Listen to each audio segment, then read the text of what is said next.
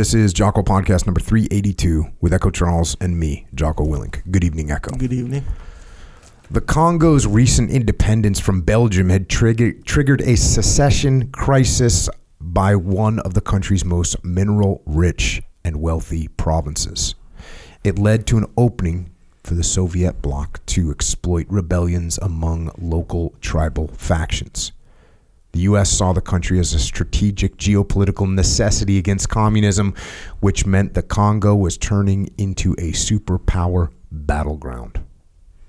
The U.S. feared that losing influence in the Congo was the next step to losing Africa. The CIA had sent me to the Congo to conduct a clandestine operation under as deep a cover as possible while still enabling and sustaining the conduct for a successful mission. The suits in Washington recognized that the communist rebels needed to be contained. The strategy was to cut off their supply lines and strangle their resource base, which would require battle tested and seaworthy hands. And the world could not know we were responsible. We were holding back the line on insurgent, violent communism. It was the boiling years of the Cold War, and Africa was becoming a hotbed of potential dominoes that might fall the wrong way if we didn't pay attention.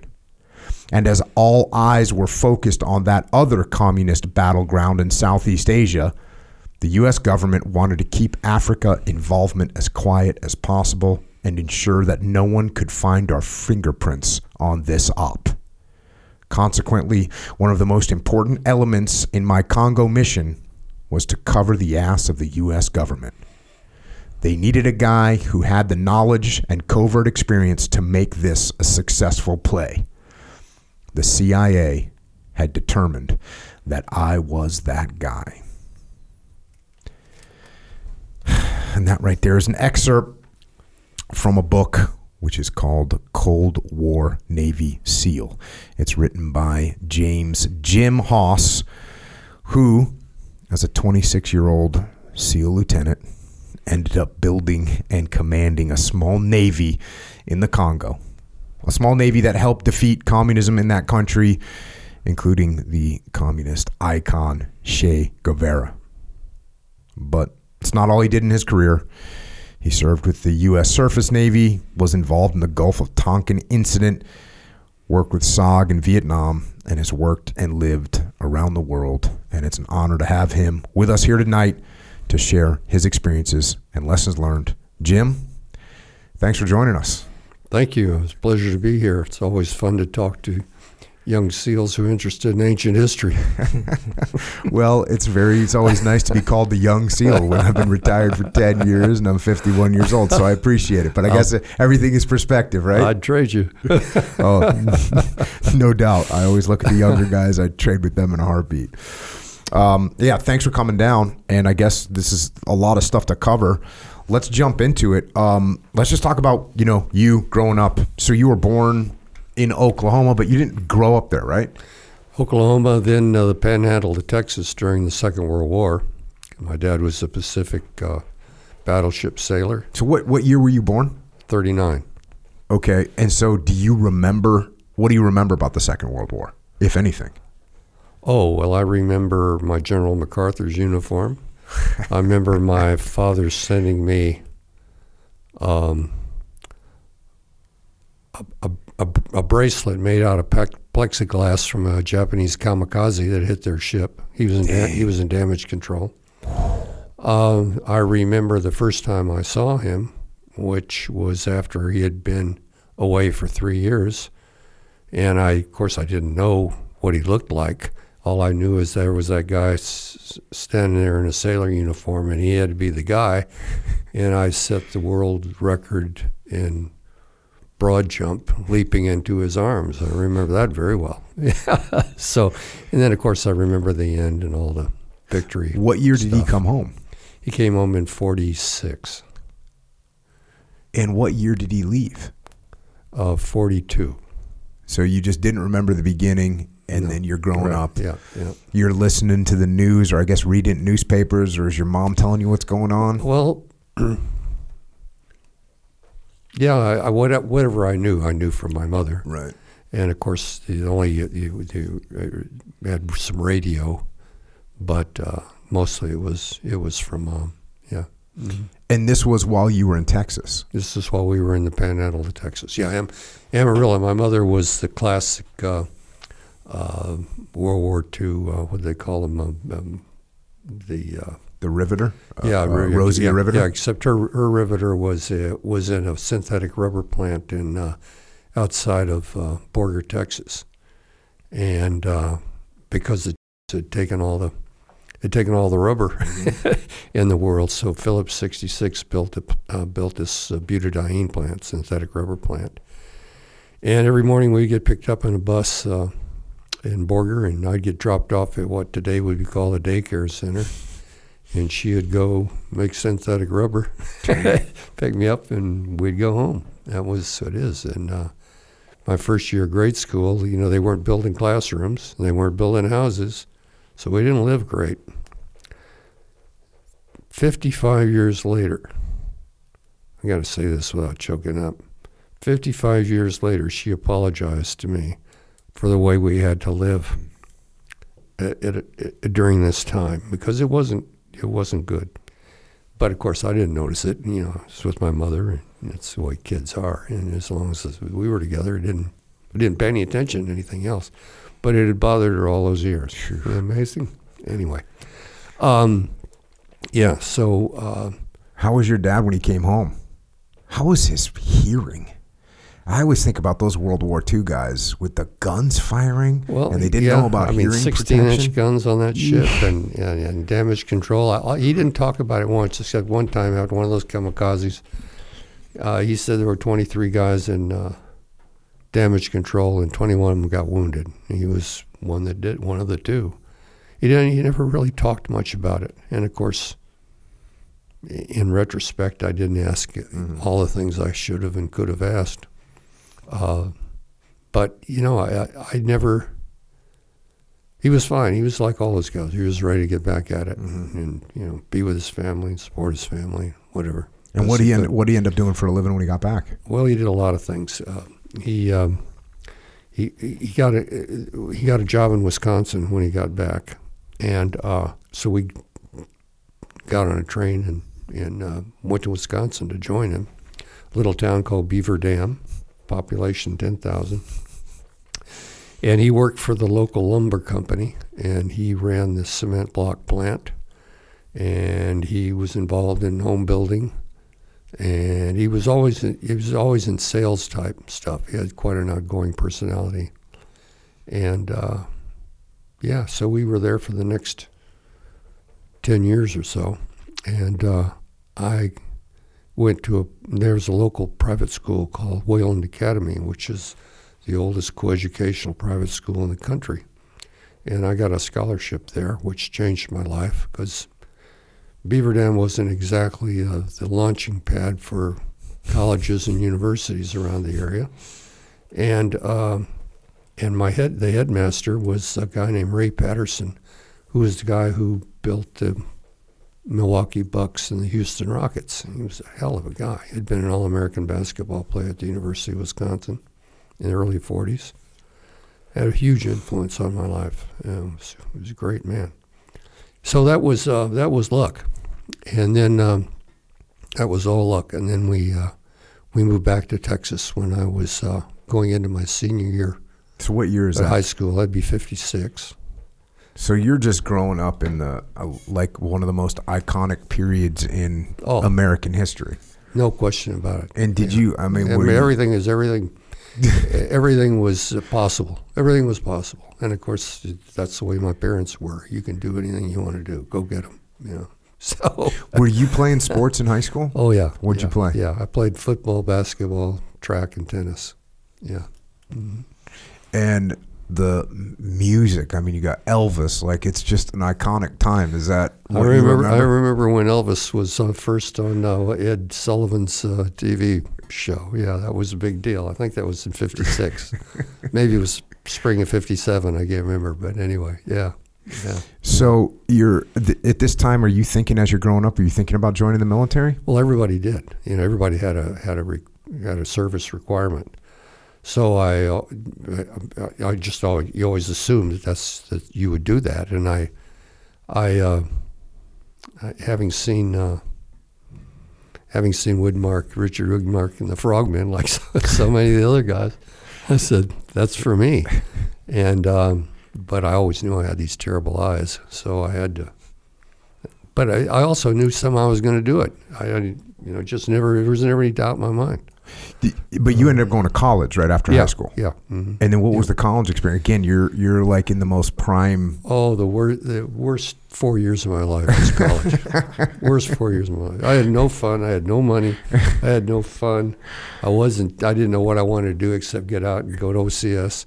I, you know, that was a four years wasted time and yeah, I should have gone into the military right out of high school and then gone back to college. But I, I, I, but, I make, uh, I've made that recommendation to a lot of kids yeah, over the years. yeah, you know, when you're yeah. 18 years old, you're not ready to go to college. You want four more years Yeah. of sitting in a classroom. yeah. Yeah. So, no, that was well. That was so good that I started. I spent my first four weeks of college at the University of Texas. Had a girlfriend in Wisconsin. I was a walk-on in Darrell Royal's first year at the University of Texas, and you know he was a icon coach, football coach in Texas, and I guess around the world, around the country. And um, so, you know, Darrell Royal in his first year when Texas was coming off the floor wasn't interested in a 155, I mean, a 155 pound quarterback who couldn't see. And plus, I had this girlfriend in Wisconsin. So I came home for my first weekend in college. My mother's all excited. I'm first guy to go to college, of course, in the family. And uh, I said, Well, uh, I'm going to Wisconsin. Needless to say, it caused some hate and discontent at the table. And uh, I'll never, my dad took my side, and I remember when he drove me to the bus station the next morning to get back to Austin to get throw my stuff in a box and get on a train. He said, "I want you to know that's the first time your mother ever went to bed mad and woke woke up mad. So don't screw up." Well, of course I did, but then I spent that I spent the rest of that year at a really good place called Lawrence, now called Lawrence University. It was called Lawrence College then, in Appleton, Wisconsin, and it, and then I was so ashamed of myself by the end of that year that I said, "This is just crazy. I'm going to start all over from forget sports. I gotta, you know, I gotta do something right." So I went to I went, so I went to SMU, and and uh, there was a dean there named Mac Adams, and I said, "Dean, I got no money and I'm on academic probation, but I said uh, the, the the dean at Lawrence will give me a recommendation, and uh, help me get some jobs. I'd like to go to school here." He said, "Fine." so he's, he helped me get a couple of jobs, and uh, and so I finished my next. I basically did four years and three years at SMU. And you just worked hard the whole time. Yeah, I just worked hard. I had jobs, and I you know I had, yeah, I just had extra load of classes, but it became a matter of pride to finish in four years. Which is stupid because all it meant was my grade, my grades weren't very good. so you can understand when I said to my son, who's now in college, son, you can come to me with any problem, any concern you got, because you can't make any mistake that I didn't make. Uh, uh, did you? So, at what point did you start applying to? Did you have to? Did you have to apply for OCS, yeah, or that applied, work? applied to OCS. I did it during my senior year, and uh, and uh, so I graduated, I think May or June, and I went to OCS on, uh, in August, What year was this? 1963, 1961. 1961. Yeah, 1961. So I finished OCS because of Christmas, et cetera, in February of 1962. Okay, and your first job was as a surface warfare officer, right? Well, uh, yeah, on a on a floating refrigerator. It was uh, USS Vega AF fifty nine. It was a reefer, and I was the damage So control. wait, it's a literal refrigeration yeah, ship that yeah, you yeah, I did all the undersea re- replenishments. replenishments. Yeah, hell of a captain, a really good captain. So that was really good. It was good. It was a good experience. I became an OD, an officer of the deck underway, et cetera. I mean, it's not exactly like being officer of a deck of a destroyer in formation, but it's called independent steaming, and uh, and so um, that yeah, so I had uh, I'd bought myself some contact lenses with my first paycheck at OC, when it was in OCS, so I had my contact lenses. And contact lenses at the time were brand new technology type well, thing. they weren't in the forms. They didn't have anything anything about anything about uh, contact lenses in the Navy forms. So Uh, you got a little section in your book about this. And I think it, I thought was pretty. Um, that was pretty good. You say here, I considered applying to become a frogman, and you you said that because you saw that frogman movie. yeah, hmm Did your dad tell you anything about frogman? I didn't even know about it. no, no, my dad didn't tell me anything about it. You say, but my eyesight was enough to keep me out of the SEALs altogether. To enter the Navy and attend officer candidate school to become an unrestricted line officer, I needed a medical waiver. My eyesight was 2200, the worst allowable under the required medical standards if correctable to 2020 with eyeglasses. So I purchased contact lenses with my first Navy paycheck. I was fully aware that my eyesight might prevent me from even entering the frogman training. I went to Yo- Yokosuka, Yokosuka Naval Base Hospital and timed my eye exam to occur during the lunch period. There was a corpsman striker, a medic in training, on duty in the unit. I knew his minimal medical experience would yield the least resistance to my desired result. I said, Corpsman, I need to get back to the ship. Can I read the chart to complete this exam? With contact lenses in, I read the chart and passed with excellent 2015 vision. There's nothing on any of the forms that questioned the contact lenses or anything related since the forms had not kept pace with the technology. My application sailed through channels and I got immediate orders to report to underwater demolition team replacement training, class 29, commencing January 2nd, 1963. I was in. Yeah, I was of course in terrible, you know, I didn't terrible shape because I just got off the ship and, and, went east, just stopped for Christmas with my folks, and went east, and um, and you know the the the moral dilemma that I had was the officers carry their medical records, and I looked in my medical jacket, and you know, sure as hell there was my there was my waiver, the last page in the on, in the jacket. And so the question, do I did I tear it out or did I leave it in? Well, you know, mm. you can't. You, you're on. You've got an oath, and so I thought, well, let's see if God wants me to be a frogman. so I reported in over there, and they had a first class diving corpsman, not not a not a frog, first class diving corpsman on duty, and he was receiving the medical. So when you went in, you did you usually squat jumps, spikes, whatever, and you handed him your medical jacket, and he starts going leafing through it, and he flicks the pages. And the last page with the, the, the waiver on it stuck to the previous page. So he didn't see it. So I thought, whoopee, I'm in. Of course, then I'm looking at everybody through my contact lenses.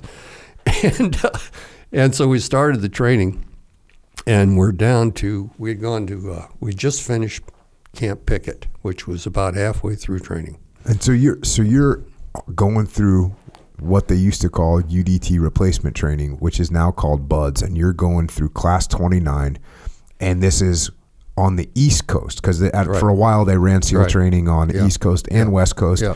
You're on the East Coast, which is in Virginia, Right. and it's January. It was the snowiest winter they had had in recorded history in Virginia. I'm going to tell you something that you will understand this, having been an instructor. Uh, the instruct the, the, the days leading up to Hell Week were pretty nice. Was pretty nice weather, and the instructors kept saying it always snows for Hell Week. we go to bed on on we, we go to bed on Sunday evening, and the weather's not bad it you know after midnight it all you know it all, cuts loose. We fall out of there stumbling all over ourselves and we fall down in the snow. You can imagine the psychological impact that had. These wow these instructors have they do magic. And that was the start that was the start of it and it was cold jesus And the uh, but you weren't really physically prepared because you've been on a ship Yeah, I, I knew I was. what did gonna, you know about SEAL training? Nothing. No, the movie. I didn't know anything about it, except it was going to hurt a lot. Yeah, that's that's all I knew. I, I met some guys at the officers club in in uh, Yokosuka who knew something about it, and they were telling me uh, we were having drinks, and they were telling me about it, and I thought, well, shit, I guess this really is going to hurt. but what can, you know, what do you do? You just do what you have to do. So. How long was it? Was it like six months long? The uh, base, the uh, uh, it was yeah, it was six months long. Mm-hmm. Yeah. And was there was there anything that really challenged you? Did you have a hard time? Like, were you good in the water? I was uh, was I was good runner. I was good on the obstacle course. I was good in the water in the pool, but when we got into that into the ocean with those heavy duck feet on my skinny little legs, and that that was painful. I remember we're, we're in Rosie Roads for uh, for for training, and we're uh, I don't know, I think it's three miles swim or five mile swim. We you're going around the island, and I got oh, it was a three mile swim. I got more than six feet away from my swim buddy. So the next one, which was I guess five miles, whatever it was, a little fuzzy in the thing, but it was a long way. Uh, they put a three-inch hawser between, tied me to, to my swim buddy. So I was dragging that. We were dragging that thing through the entire swim. I'm crying like a baby in my face mask. I mean, it, re- it really hurt, but it, it finished. The, the pain will eventually stop. And of course, when you're swimming around and, and, and the, the tide's going the wrong way, all you remember is being, and, and you try to get into the into the coral to break it up, but you don't want to get the coral and get get cut to pieces. I remember stroke, stroke, and looking up there was this little house or shed or something up on this point in this hill, and we're as close into the coral as we can get. And I'm stroking, I'm stroking. And that place is staying exactly the same place. we did our we did our five and a half nautical mile swim just uh, in Coronado, just down and back. Mm-hmm. And I remember, you know, you're like looking at whatever, some marker on the beach, Right. and it's just not moving. it's just not going anywhere. You're like, why is this taking so long? You're thinking Yeah. it's the current. You're thinking it's the wind. You're thinking it's your swim buddy. It's like, uh, no, it's just going to be a long, arduous time. And by this time, uh, by this time, the instructors found out that I was going to be coming back to be their boss. So that that took And- place because they found out about your vision. oh, right? yeah, So so talk they- us through that. Oh yeah, so they found out about my. Uh, so uh, we're, we're we finished Camp Pickett. We're halfway through the training, and I get called into the and we're down to the hardcores, pretty much the hardcores, you know. And uh, so I get called to the instructor's hut, and the funniest guy there was in the SEAL teams, a guy named uh, uh, escapes me now, hell of a guy. And he says, "Mr. Hawes, how many fingers am I holding up?" I thought, "Whoa, uh oh." And he said, They want to see you back there in officer's country. So I go back, come to attention, face to face with the guy whose job I'm subsequently going to have. And he says, Okay, Hawes, what do you do? so I told him the absolute truth. That's all I could do. He's shaking, I'm telling the story, he's shaking his head. And I, he said, Well, you know you might be eligible for a court martial? And I said, I don't think so, sir. I didn't say anything and I didn't sign anything. And he said, Well, I don't know what's going to happen, but you got to get over and get to the ophthalmology department right now and get an exam. So I go over to the ophthalmology department, and the doctor says, Oh, I'm glad to meet you. You're a medical phenomenon. You've gone from 2200 to 2015 in less than a year. Bu- Bureau of Medicine wants to know about you. And I said, Well, it's actually the way it is, doc. and uh, uh, and he said, "Well, we've got to give you." I, he, he, he, he, I said, I'm, "I got contact lenses," and um, he said, "Whoa, okay." And he said, "Well, I don't know what I can do about that." And I said, "Well, doc, you got to do something. That's not good enough. You got to do something." He said, "Well, let me give you an exam." So he does the exam, and sure enough, I'm 2015. And he said, "Well, I don't know what to say. You're 20. You're you're 2200." I said, "Doc, you got to say something. You just got to say something." He said, "I can say you're extremely well adapted for contact lenses. So say it." So he said it. So I go back to the training. I'm missing some evolutions, and of course the instructors aren't happy about that, and nobody knows what my status is going to be or whatever. So I get called over to the senior medical officer in the Atlantic Fleet, and I'd seen this guy watching training. He, he liked to come come watch training, whatever. So I get called in to see him. I walk in, ramrod straight, tension, poof, ten, Ensign Hawes reporting is directed, sir, blah, blah, blah. He just looks at me. And I, he, he just looked at me like he was looking into my soul. And uh, finally, I couldn't stand any longer, and I knew this was it. This is the court of last resort. So I just, from the tip of my toes, it, the intensity just came out, and I said, Admiral, I'm standing first in my class right now, so don't tell me I'm not physically qualified. And he, he just looked, he just kept looking at me, and finally said, "Okay, I'll recommend a waiver." As far as I know, it hadn't been done before. So I was always grateful. To, you, you got to see a guy like that will take a situation on its merits rather than just go by the. Yeah, that was that was good Navy. Mm-hmm. Yeah. Anyway, so that wasn't the end of it though, because in those days, you know, the Navy wouldn't let the SEALs do their own training, because you know the, the SEALs were the, you, the, frogs were the orphans of the Navy, unwanted orphans of the Navy, and um, so I get and it's so it's run by the Naval Amphibious School, which is run by a captain, a four striper. So I get called over to the captain's office, and. pause and this is a regular fleet guy. Yeah. Oh, yeah. So I get uh, Ensign Hawes report is directed, sir, and he said, "Okay, what'd you do?" so tell him the story. He's shaking his head. He said, "Well, I have, I have a recommendation here for a waiver that I can forward, either approved or disapproved. How would you like to come back as an instructor?" I said, "Captain, I'd love to do that. After I've operated a couple years, I'd love to come back to the structure. He said, "I don't think you understood me, Ensign." I got a waiver here that I can forward either approved or disapproved. How would you like to come back as an instructor? I said, I'd love it, Captain. so the, the, the award came down. I went to jump school. You don't have to be able to see to, to jump, as you know. And then went to underwater swim school. And uh, the diving medical officer there wasn't going to allow me to to uh, complete underwater swim school because I had contact lenses. I said, Doc, I said, I, I, am not trying to hurt myself or anybody else. I went into a chamber, went down to 200 feet with my contact lenses in. It doesn't doesn't matter. Well, you're going to do it. So I go to see the XO, and the XO is an X frog. I said, Don't worry, Jim. By the time uh, we'll request a waiver, by the time they act on it, you'll you'll be finished with the training. So, so did you pretty much wear contact lenses all the time? All the time and they never like fell out or one did one time. And no factor. No, no factor.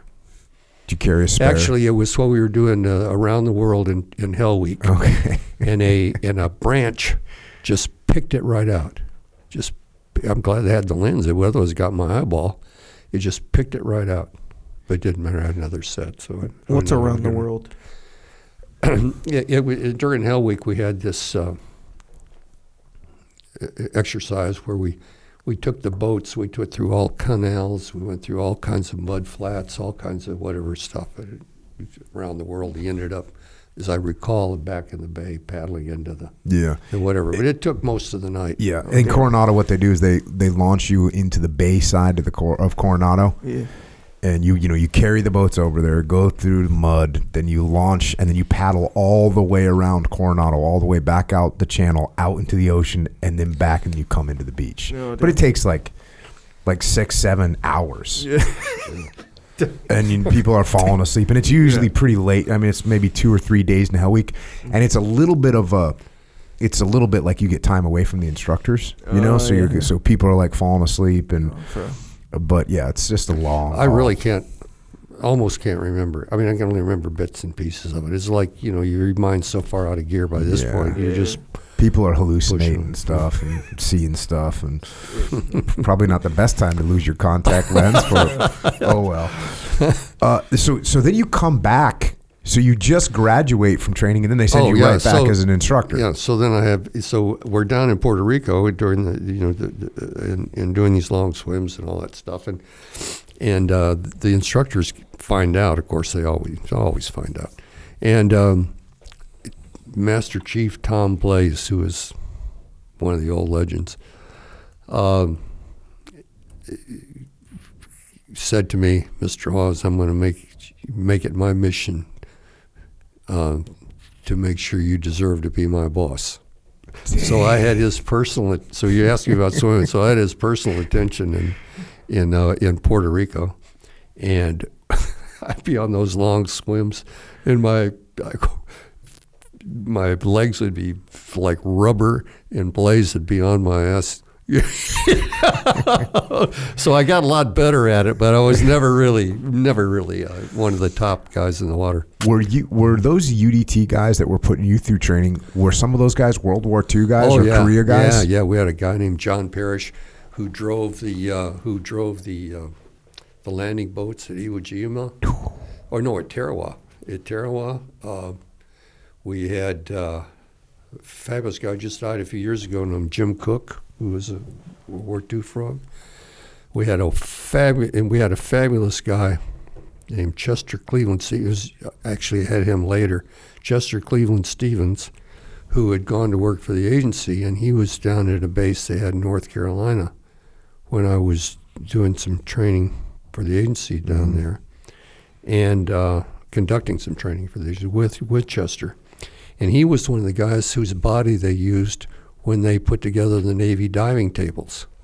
They put him in a chamber and take him down, and his and he met his the woman who was his wife for fifty years or whatever. She was she was one of the nurses on the chamber, and so they'd take him down, start to bring him up. If he went, if he started, if he started to go, if he started to bend, quickly take him back down again.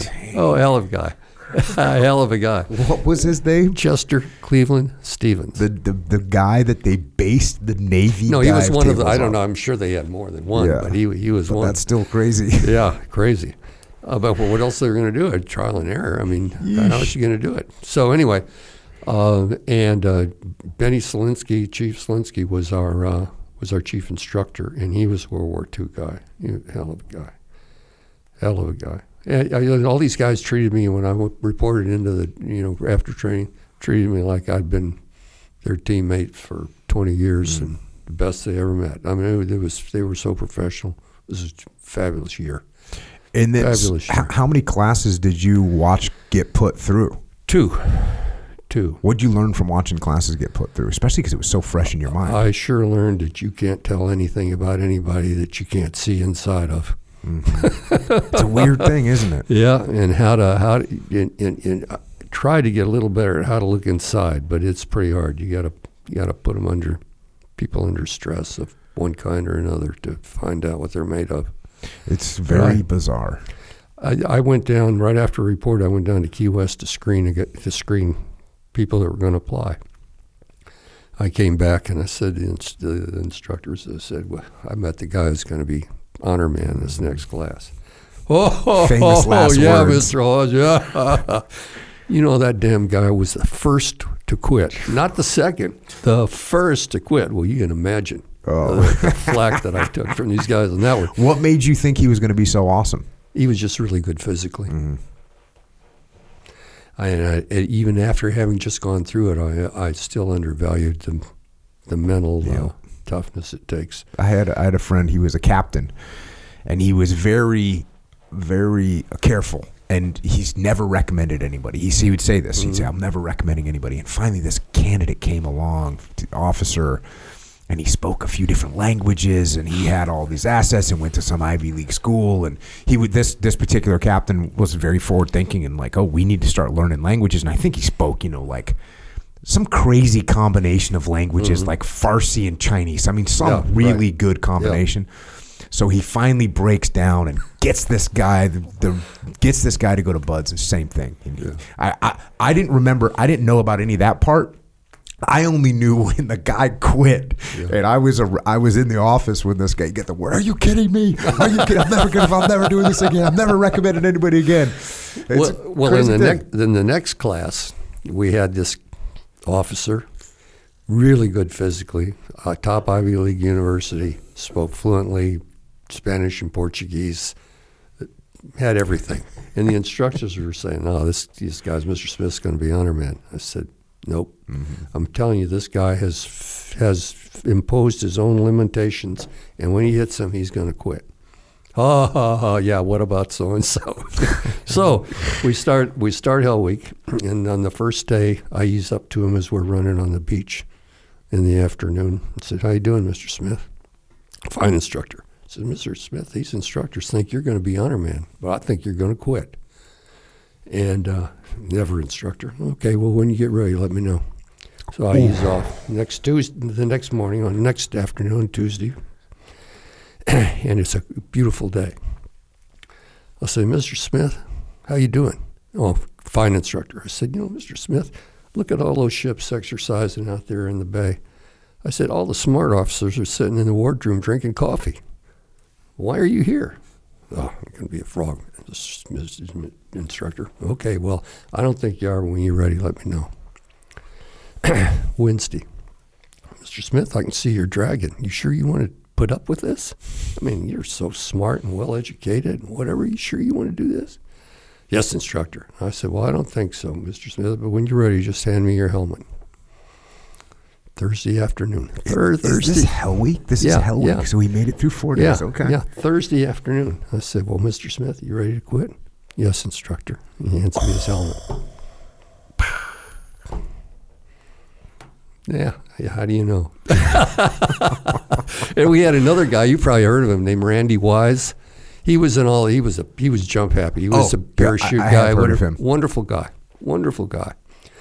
And he was in the same class. So I thought, well, I'll work. I always worked on the officers. I didn't, you know, I, I worked hard on the officers. And uh, so I, went up to Randy on the same beach, same sort of, how you doing, Mr. Wise? Oh, fine instructor.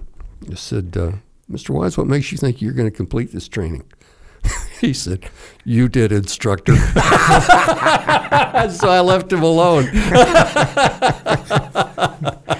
we became great friends.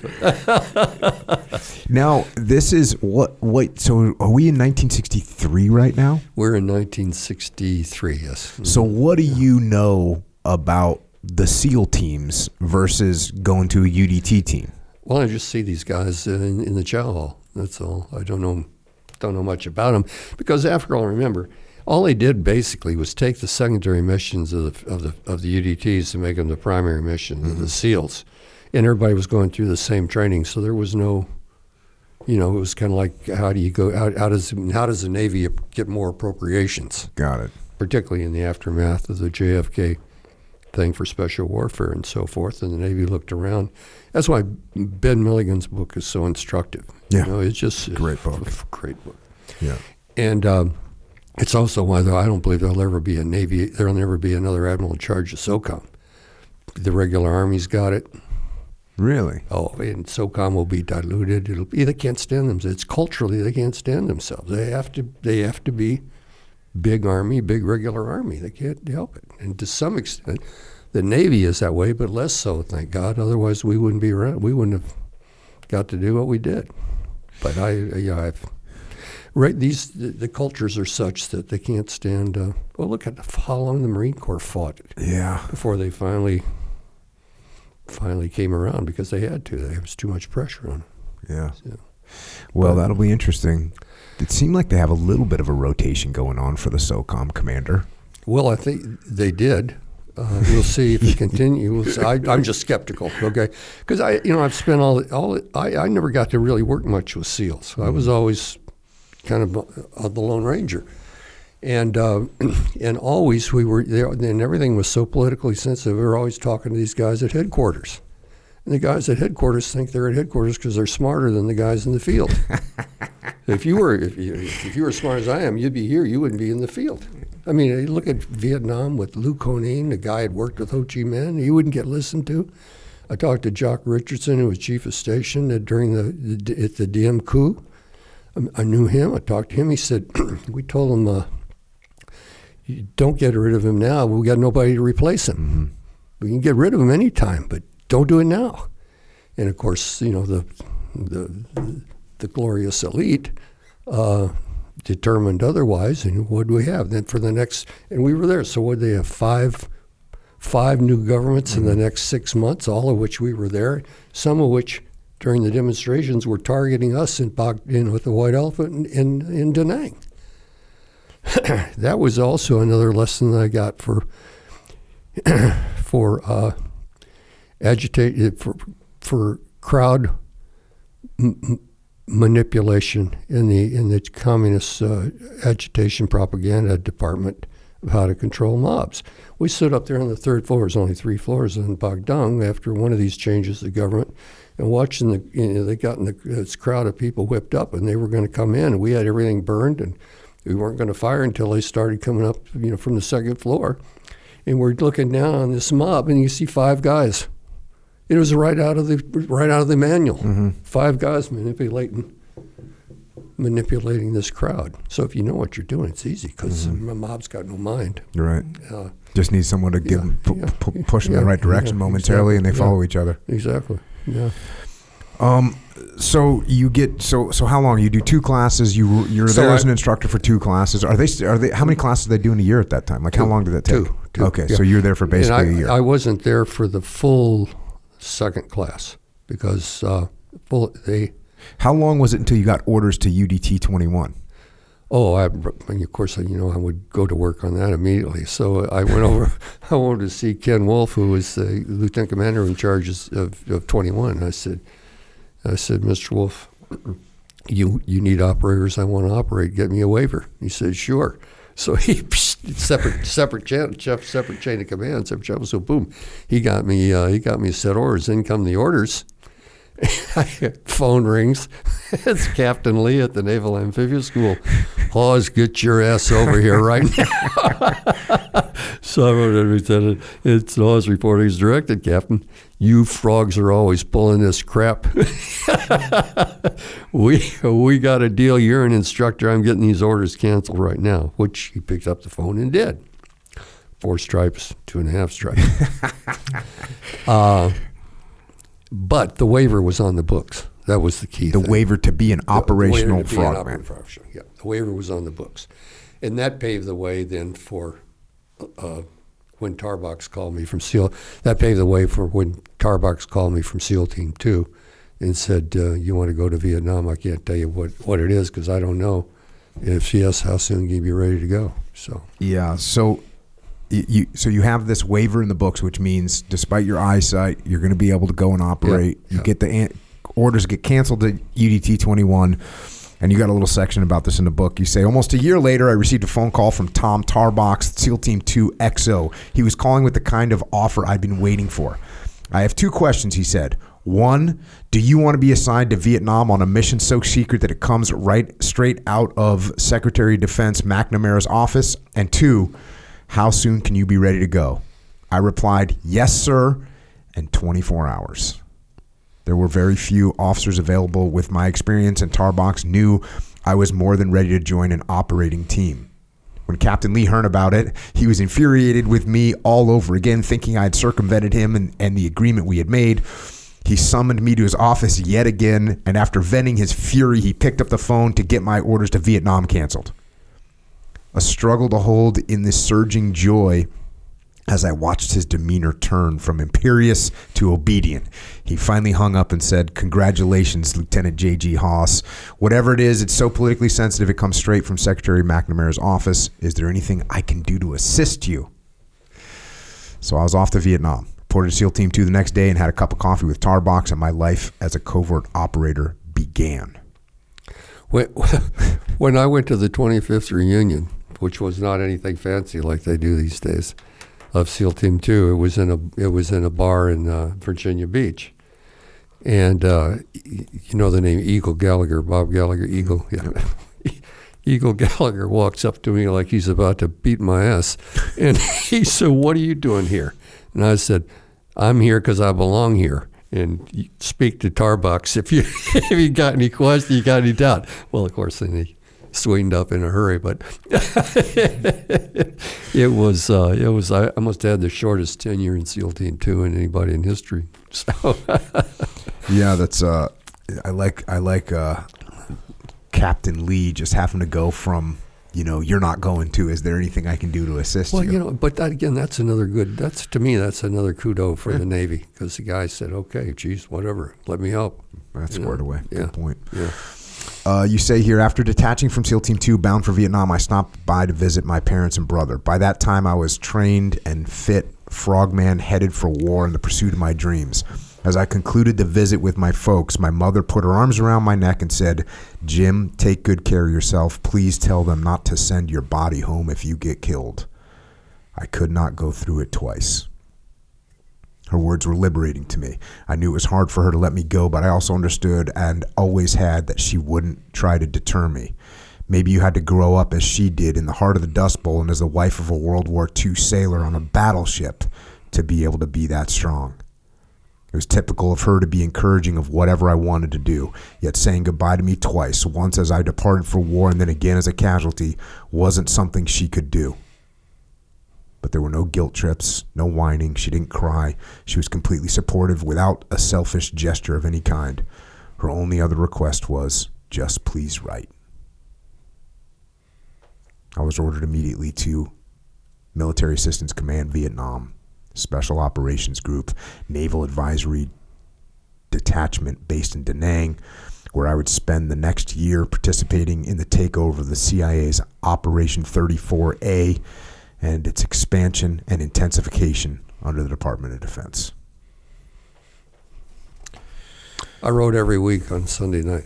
That's a good son right there. Uh, yeah, that's a good. That's a good son right there. I guess c- people have it easier nowadays with email. Oh, yeah, and uh, yeah, yeah. I think email was a good thing because, you know, if you can call or now nowadays, guys can FaceTime, right? Yeah. And you and then that's cool, but it's lost, right? It's it's very interesting for me to go back. We didn't have that kind of communications. You could I I I, I would call my wife like once a week, maybe Mm-hmm. once every two weeks. In fact, we had uh, BTF Tony, who was one of my friends, and he, he remembered he came into my office and he's looking over my shoulder. I have an email from my wife. Uh, it says something like, I haven't heard from you in a month. Is everything okay? he just looked at me and said, What's wrong with you, dude? Write your wife. uh, but um, but I think that's cool because now you can look back and you say you can read your old emails. Yeah, You know, you yeah. can you can read Yeah. like I know what was happening during deployment. I'm looking at what I'm writing my wife. I'm like, oh, I hope everything's okay. You-. You know, and there's a lot of stuff going on on deployment, but it's interesting to, to be able to review that. So you know, that's a good thing about writing letters as opposed to just a phone call. Um, so you end up with this uh, MACV-SOG.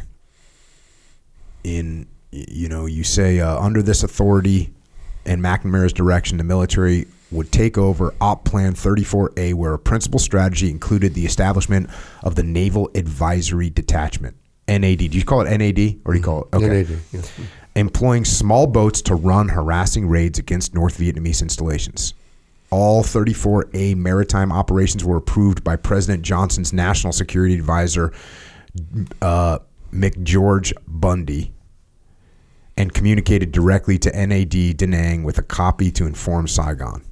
I mean, this is micromanagement at the highest level. Oh, you it? can't believe it. You if, as we go on, you'll hear, you'll hear why I made the comment before about headquarters mentality. Jesus. Yeah. Well, McNamara was the worst, Yeah. and Johnson. Those guys were just absolutely horrible. Yeah. Uh, targeting was done in a vault at Bok Dang, Bot Dang, Bot Dang, Bok Dang, Bak, bak dang. It uh, means white elephant in Vietnamese. Mm. uh, where the intel was secured. Ops planning took place, including proficient aerial photography, interpretation by a Navy intel lieutenant who's an essential part of that mix. The SEALs took part in the planning of the operations and conducted the training of the raiding teams, which were made up of South Vietnamese Navy personnel. I was assigned as training officer and assistant operations officer to help run the operation. So you, you're The only reason, the only way that could happen is that the Navy had no idea. They, the Navy was told to send somebody with these qualifications. It wasn't told about rank, no told about nothing. Because I got relieved by, uh, I was still a JG. I got relieved by a full lieutenant and a lieutenant commander. Same job. So the only way, only way I got that job as a J is a JG is because the Navy didn't know what it was all about. and what year is this? This is now. Are we in This 1964? 64. 64. Yeah. Spring is 64. y- you show up there um, And actually, you say this is pretty interesting. Since there were no prece- no precedents, no manuals, no procedures for what we were doing, the learning curve was dramatic, and we were only limited by imagination of what we could make work.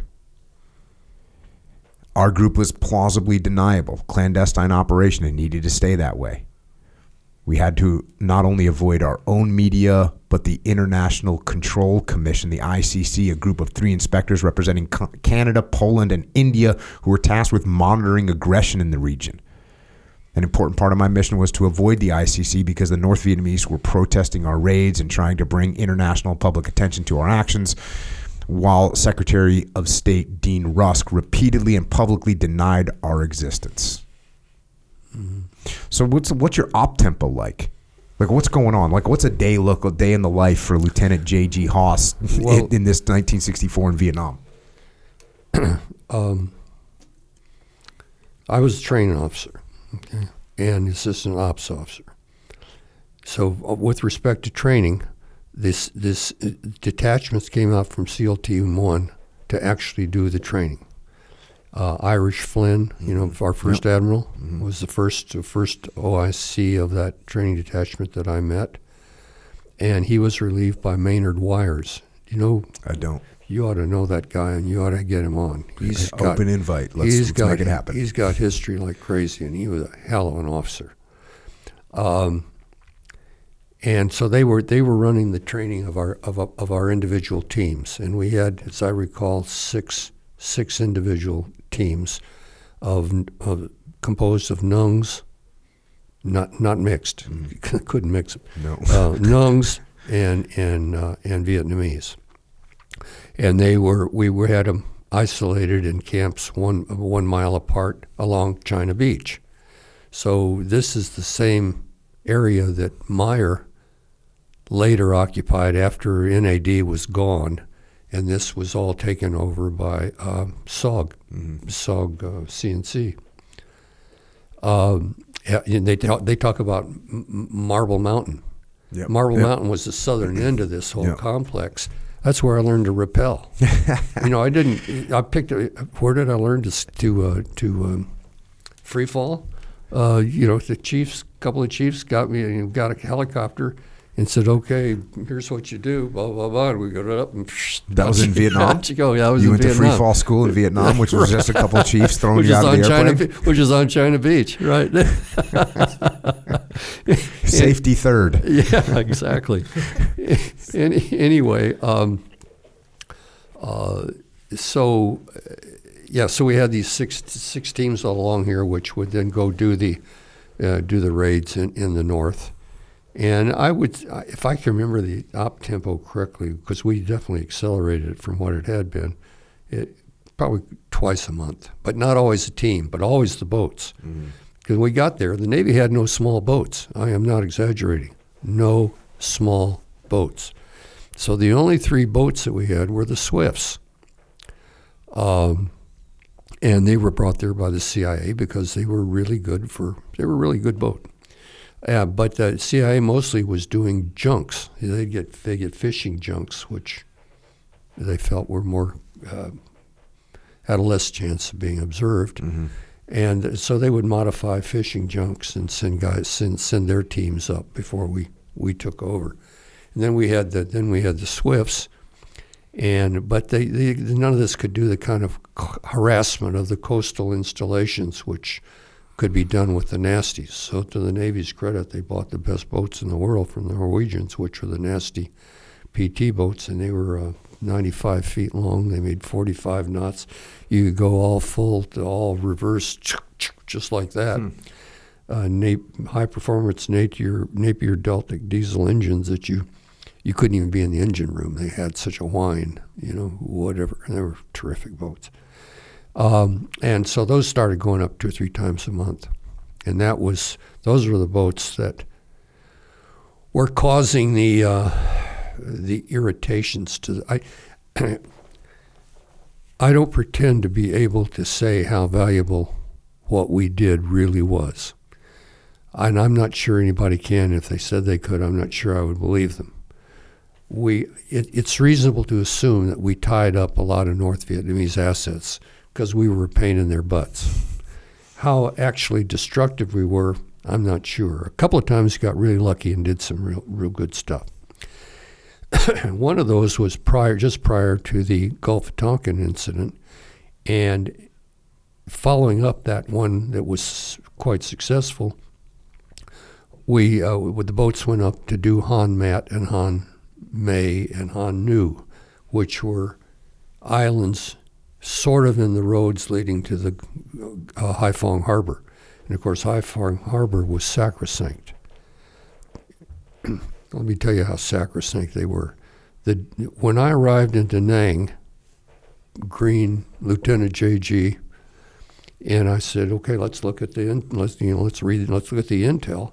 And so there it was, two dredges, Port of Haiphong. If they if they're out of action, the Port of Haiphong silts up in six weeks. So, well, this is easy. Let's go get the let's go get the dredges. Oh no, can't touch the dredges. Never touched the dredges the entire war. Why is that? Well, I don't know. I think it's criminal, but I don't know why it is because it was, you know, it was our. I think it had to do with the, with the the headquarters genius concept that which McNamara describes himself later on when he's trying to excuse all he did, all he did wrong, um, by thinking that you know, we were we were going to impo- increase our pressure incrementally to the point where Ho Chi Minh would say, "Okay, ouch, we're done." And so I think part of the incremental approach was to allow them to ha- continue to have access to uh, Haiphong Harbor, and we would impose the, the, the punishment elsewhere. Mm-hmm. Okay, I, I, I, I, I, that thinking doesn't make any that logic doesn't make sense to me, but it I, I can't think of anything any better. Yeah. Uh, because that's where all the Soviet stuff came in, a lot of the Chinese stuff came in. It was terrible. You know, I I um. So I wrote I wrote a book called Leadership Strategy and Tactics, and in that book mm-hmm. I write about something called the the iterative decision making process. Mm-hmm. Meaning, hey, we take a little step in this direction, and then we see what the results are, and if it seems like we get good results, we go a little bit further in that direction. And if we see more good results, we go a little bit further in that direction. If we see, oh, that didn't work the way we want it to, we, we make adjustments. And it's the way I always made decisions. You know, I always, you know, I don't need to, I don't need to make a big giant decision. I can make a little one, and I can make a little one, and make adjustments. And then, you know, as I started reading a lot about McNamara, you know, you get this idea of this incremental approach. And I started thinking to myself, like, hold on. Well, if I was McNamara, maybe I would have been thinking the same thing. I'm going to make these small steps. Why was McNamara's incremental approach? Why did it turn out so bad compared to what I did my whole career, which was this iterative approach? They're basically the same thing. And it didn't take me very long of thinking about it to realize why because the key component of me making a small decision is to pay attention to the feedback and make adjustments when it doesn't work. And what you can see with McNamara and Johnson is that they were getting feedback and they were just not paying attention to it. They weren't listening to it. They were just saying, "No, keep going, keep going, keep going, keep going," and they never paid attention to the feedback and they continued to take the same approach over and over again, and it never worked. Well, I couldn't agree more. I think that's astute. Yeah, I couldn't agree more. hmm Hey, they don't understand will. They don't understand the will, and they, these guys are f- such compromisers. They just didn't understand uh, this, the will. Yeah, and uh, you know, I think we're seeing that. You know, people ask me about the war in, in Ukraine right now, and it's a test of wills. And that's the thing when you go to war, the only reason you're going to war is you don't know who has the stronger will. Because if you knew, you wouldn't go. If you look at someone and go, "Yep, they're going to go," and they're never going to stop, then you Right. say, "Hey, this isn't a good thing to engage in."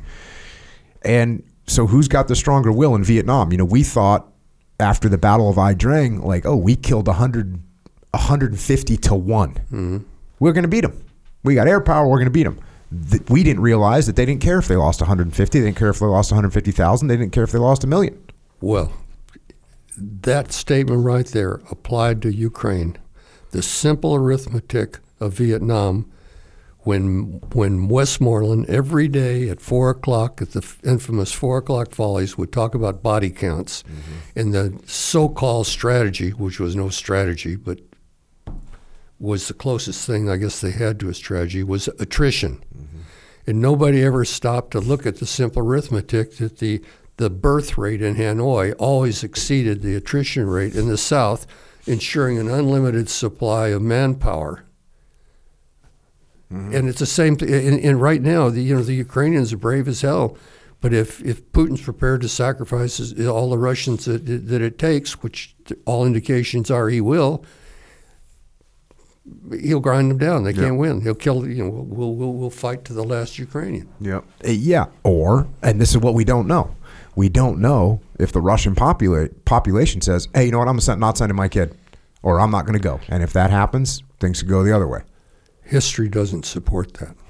That is true. The Russians just The cinch Ru- it up another notch and The Russians know how to it out. suffer. Yeah, yeah, yeah. Uh, but you get in the end, it's a test of wills that you don't know what the answer is. You mm-hmm. don't know who has the stronger will. I mean, look, the Ukrainians obviously have an incredible will. It's their homeland, it's their houses, it's their country. They're going to have an incredible will. But at the end of the day, you're going to end up with this if you end up in an attrition fight and we just the, the the Russians can keep pouring bodies at. It's terrible. Maybe what we ought to do is take all of his resources and put it and put them into into stockpiles and caches in various places. So invite the Russians in and let the Ukrainians go at them with guerrilla Well, activities because I can't I, I have been very surprised that the Ukrainians didn't go into that already. Yeah. I mean, they have well trained snipers. Mm-hmm. They could kill they could kill f- a hundred Russians a day just without engaging them in any attrition, ground, you know, uh, force on force, peer to peer combat. Well, it doesn't make sense to do that. So they're going to figure. I mean, it seems like they're going to have to figure that out. Is we we can't beat them with numbers. We need to beat them with guerrilla warfare, and, and we'll see what they do. Be interesting. By the way, back to the back to the um, dredges in Haiphong. Uh, I went back to Hanoi before Americans were allowed to go back because I was working with a guy in Hong Kong, hell of a guy, and I was chairman of the. Well, we built the first office building in Hanoi after the war, right next to the Metropole Hotel near the What year was that? Opera House. This would have been. Uh, geez, early '90s Okay. makes that I have to think about that, but Mhm. yeah, uh, it was before Woodcock went there and did the the whatever. No, that was late seventies, wasn't it? Yeah, I think that was in the seventies. Yeah, so it would have been somewhere in the eighties, I think. where- Yeah, when I did that. Anyway, um, so I, I I took a day off. By the way, Vietnamese at this time, this was, everything was still raw. Vietnamese were gracious as could be because, of course, they had won, so they could they could afford to be, and they were the young ones were interested in building what they subsequently built. But uh, during I, during one of the days, I said, "You got you got excuse me. I got to get a taxi and I got to go take a drive to Haiphong. I got to see those dredges." So I drove up there. There's still there's still all kinds of uh, bomb damage all over the place. I look over at this narrow gauge railroad.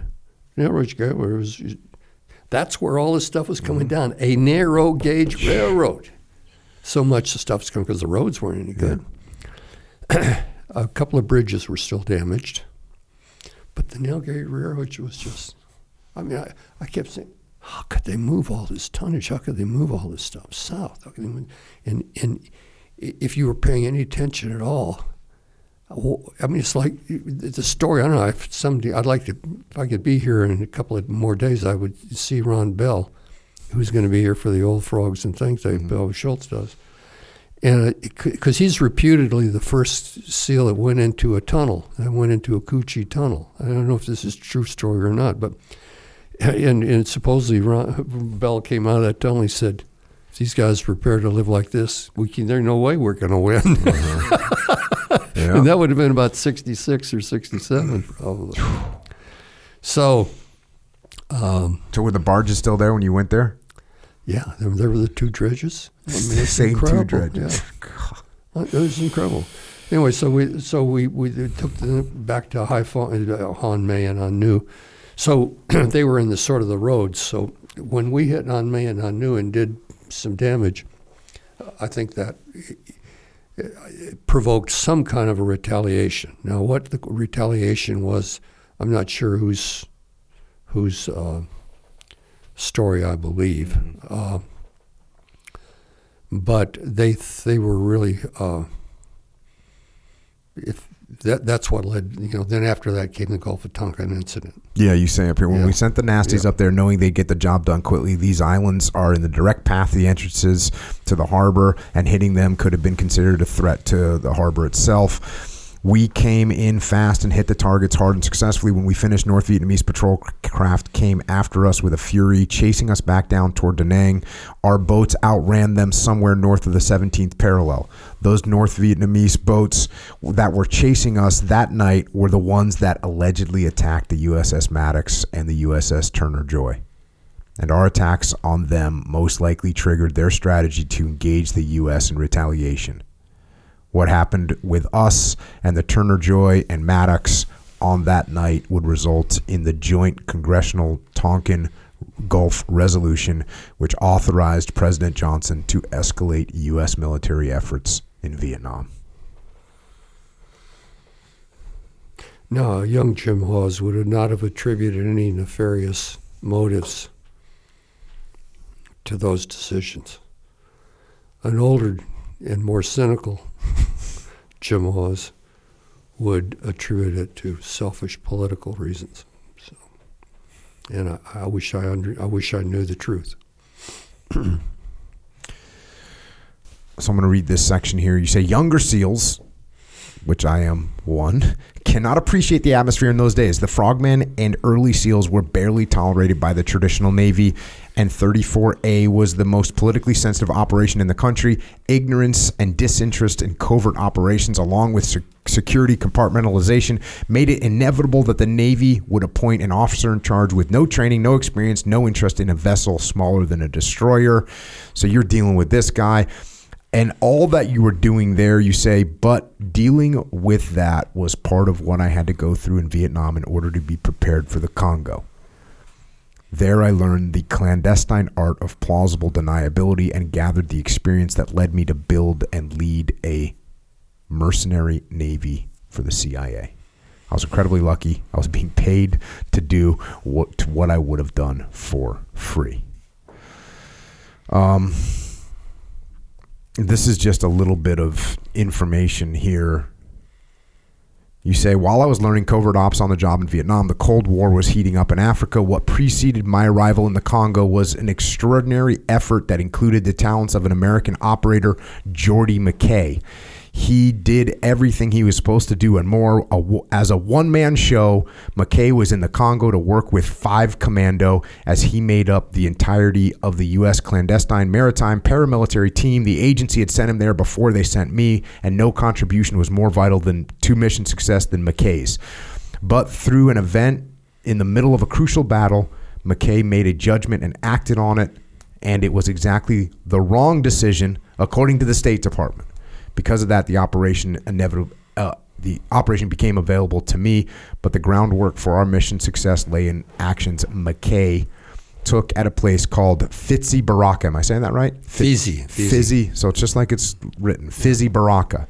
So now we're talking, it's 1965. The Congo battlefield had heated and cooled to a varying degree of ferocity over the pre- preceding several years.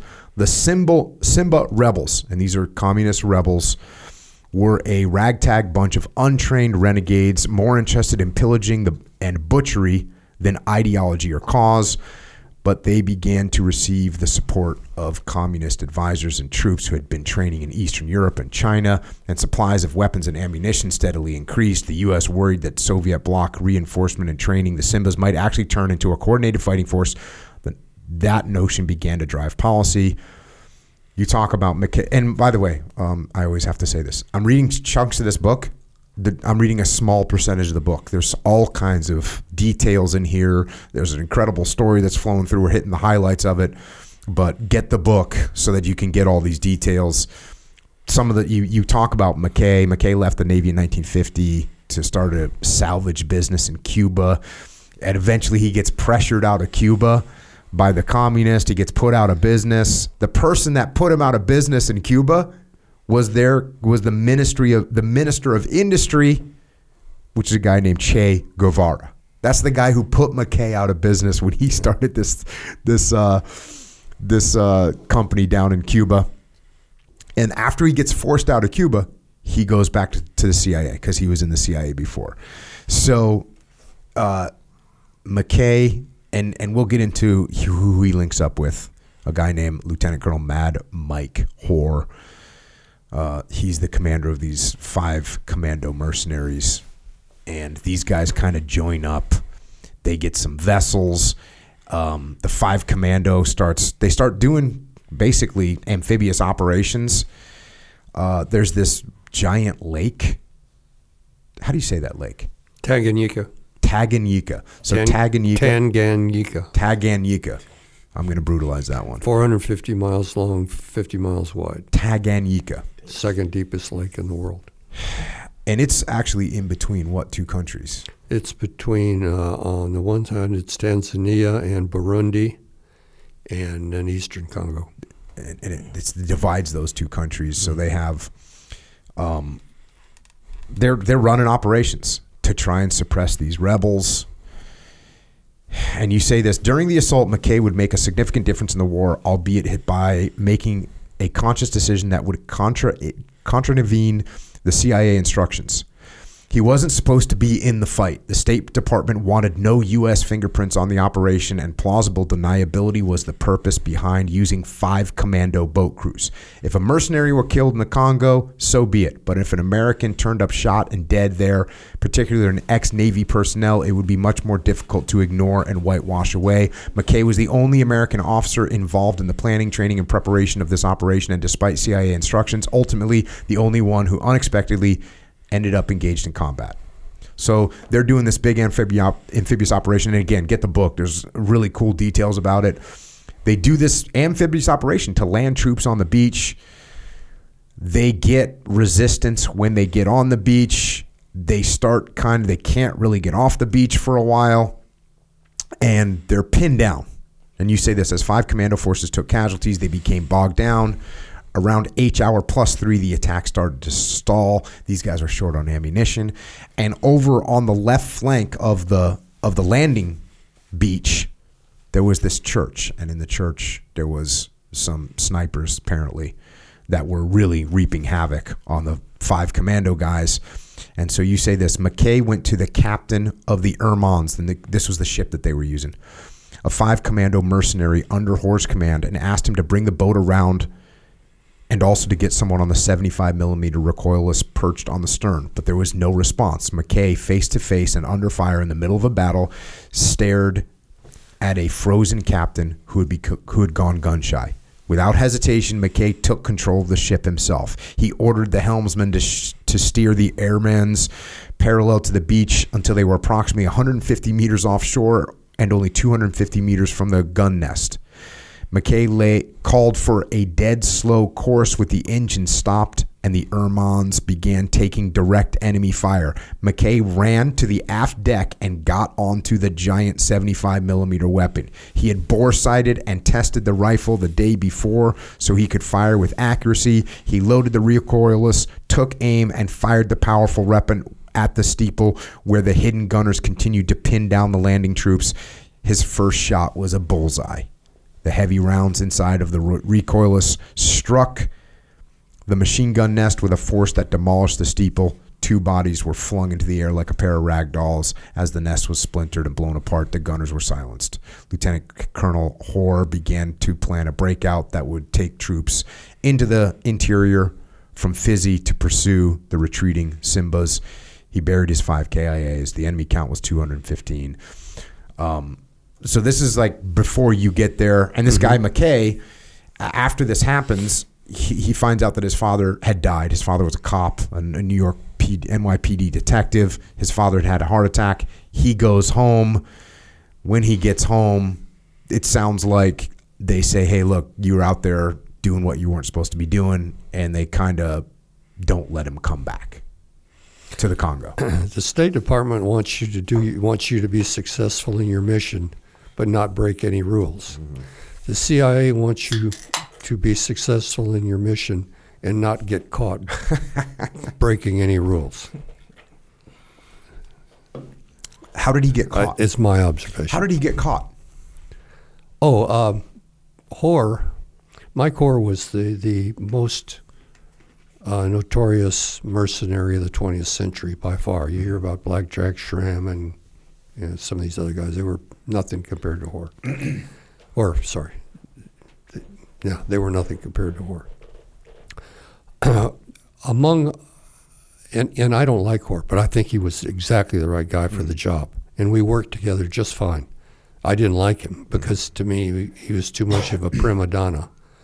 And, and, and that's one example right there. He invited two uh, American correspondents Oh, that's to this. Yep.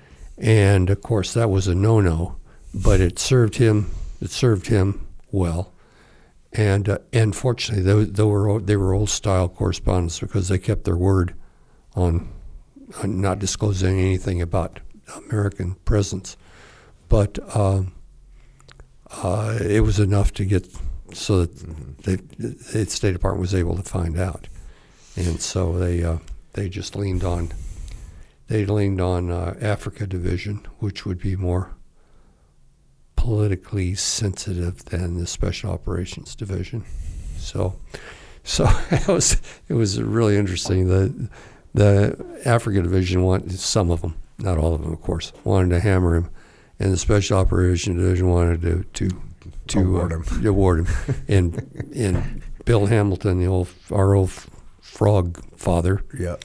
Was very instrumental in in uh, protecting uh, Jordy, and um, so he went on to spend another you know what 30, 40 years, and he didn't retire till his early 80s.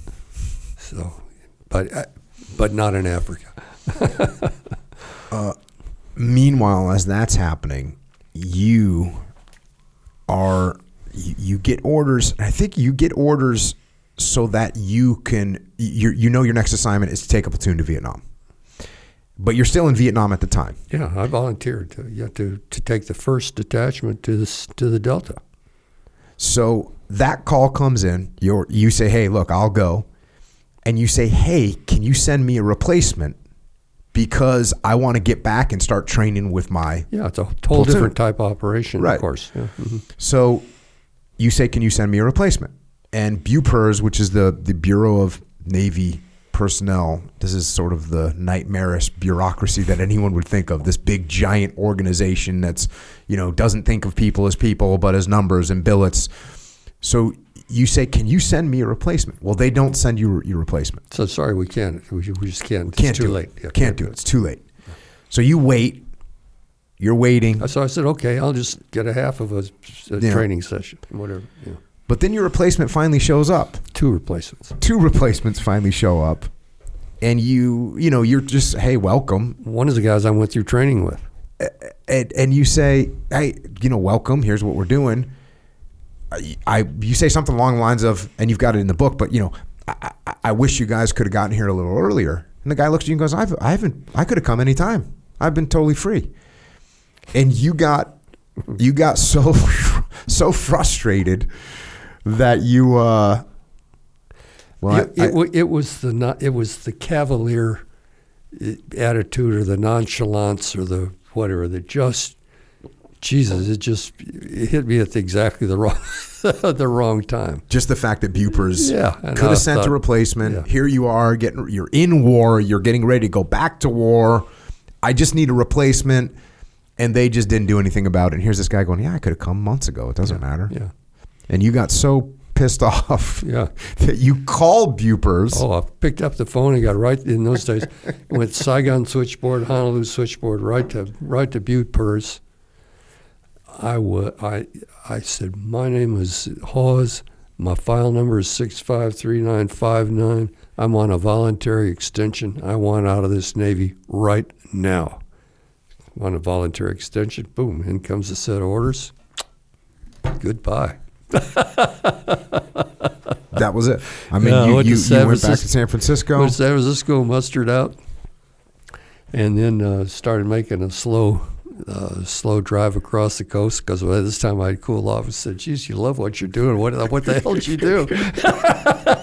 I'm constantly telling people not to make decisions when they're emotional. This is why. Because you're in the freaking teams. Yeah. You have the best job in the Yeah. world. You get Jeez. pissed off. And so you say, I'm going to get out. Uh, you start driving across back towards the East Coast. Um, at some point, you get a call from one of your one of your buddies. well, I'm already back on. I'm back on the on the East Coast. I'm back in Little Creek. so what are you doing? Are you just Well, like going I'm, to the re- team? reacquainting some, uh, reacquainting with some old friends. How long had it been? how, how long had it been since you uh, since you got out? Been when you showed back up at the teams? Oh, I, Like you just drove across country? yeah, a week or whatever. across- Yeah, well, probably maybe a month because I stopped and stopped to see my folks. Did And, you? uh, and were you thinking Ham's going to get back in? Yeah, I thought, well, you, you, what do you, yeah, sure. I couldn't think of anything I'd rather do. Yeah. And it's And, not uh, not that hard. I remember I was talking to Dick Thompson, you know, the SOG guy, and he, you know he had he was officer, Green Beret, and and SOG, and I said, was it? I said, was it hard to you know become an officer? And he was like, no, he just signed up. And I go, was it hard to get selected for special forces? He goes, no, he just had to go. And I go, was it hard to get into SOG? He said, no. And he's like, it was Vietnam. no one wanted to be doing this stuff. Right. There was no waiting line at the door Yeah, all I to, had to do is- any of this stuff. Yeah, all I had to do was call Tarbox, and Tarbox would, would make it happen. So, So, that was the plan. That was the plan. Then I get the call from Phil. And what what was Phil's situation? Well, Phil was a plank owner in SEAL Team One.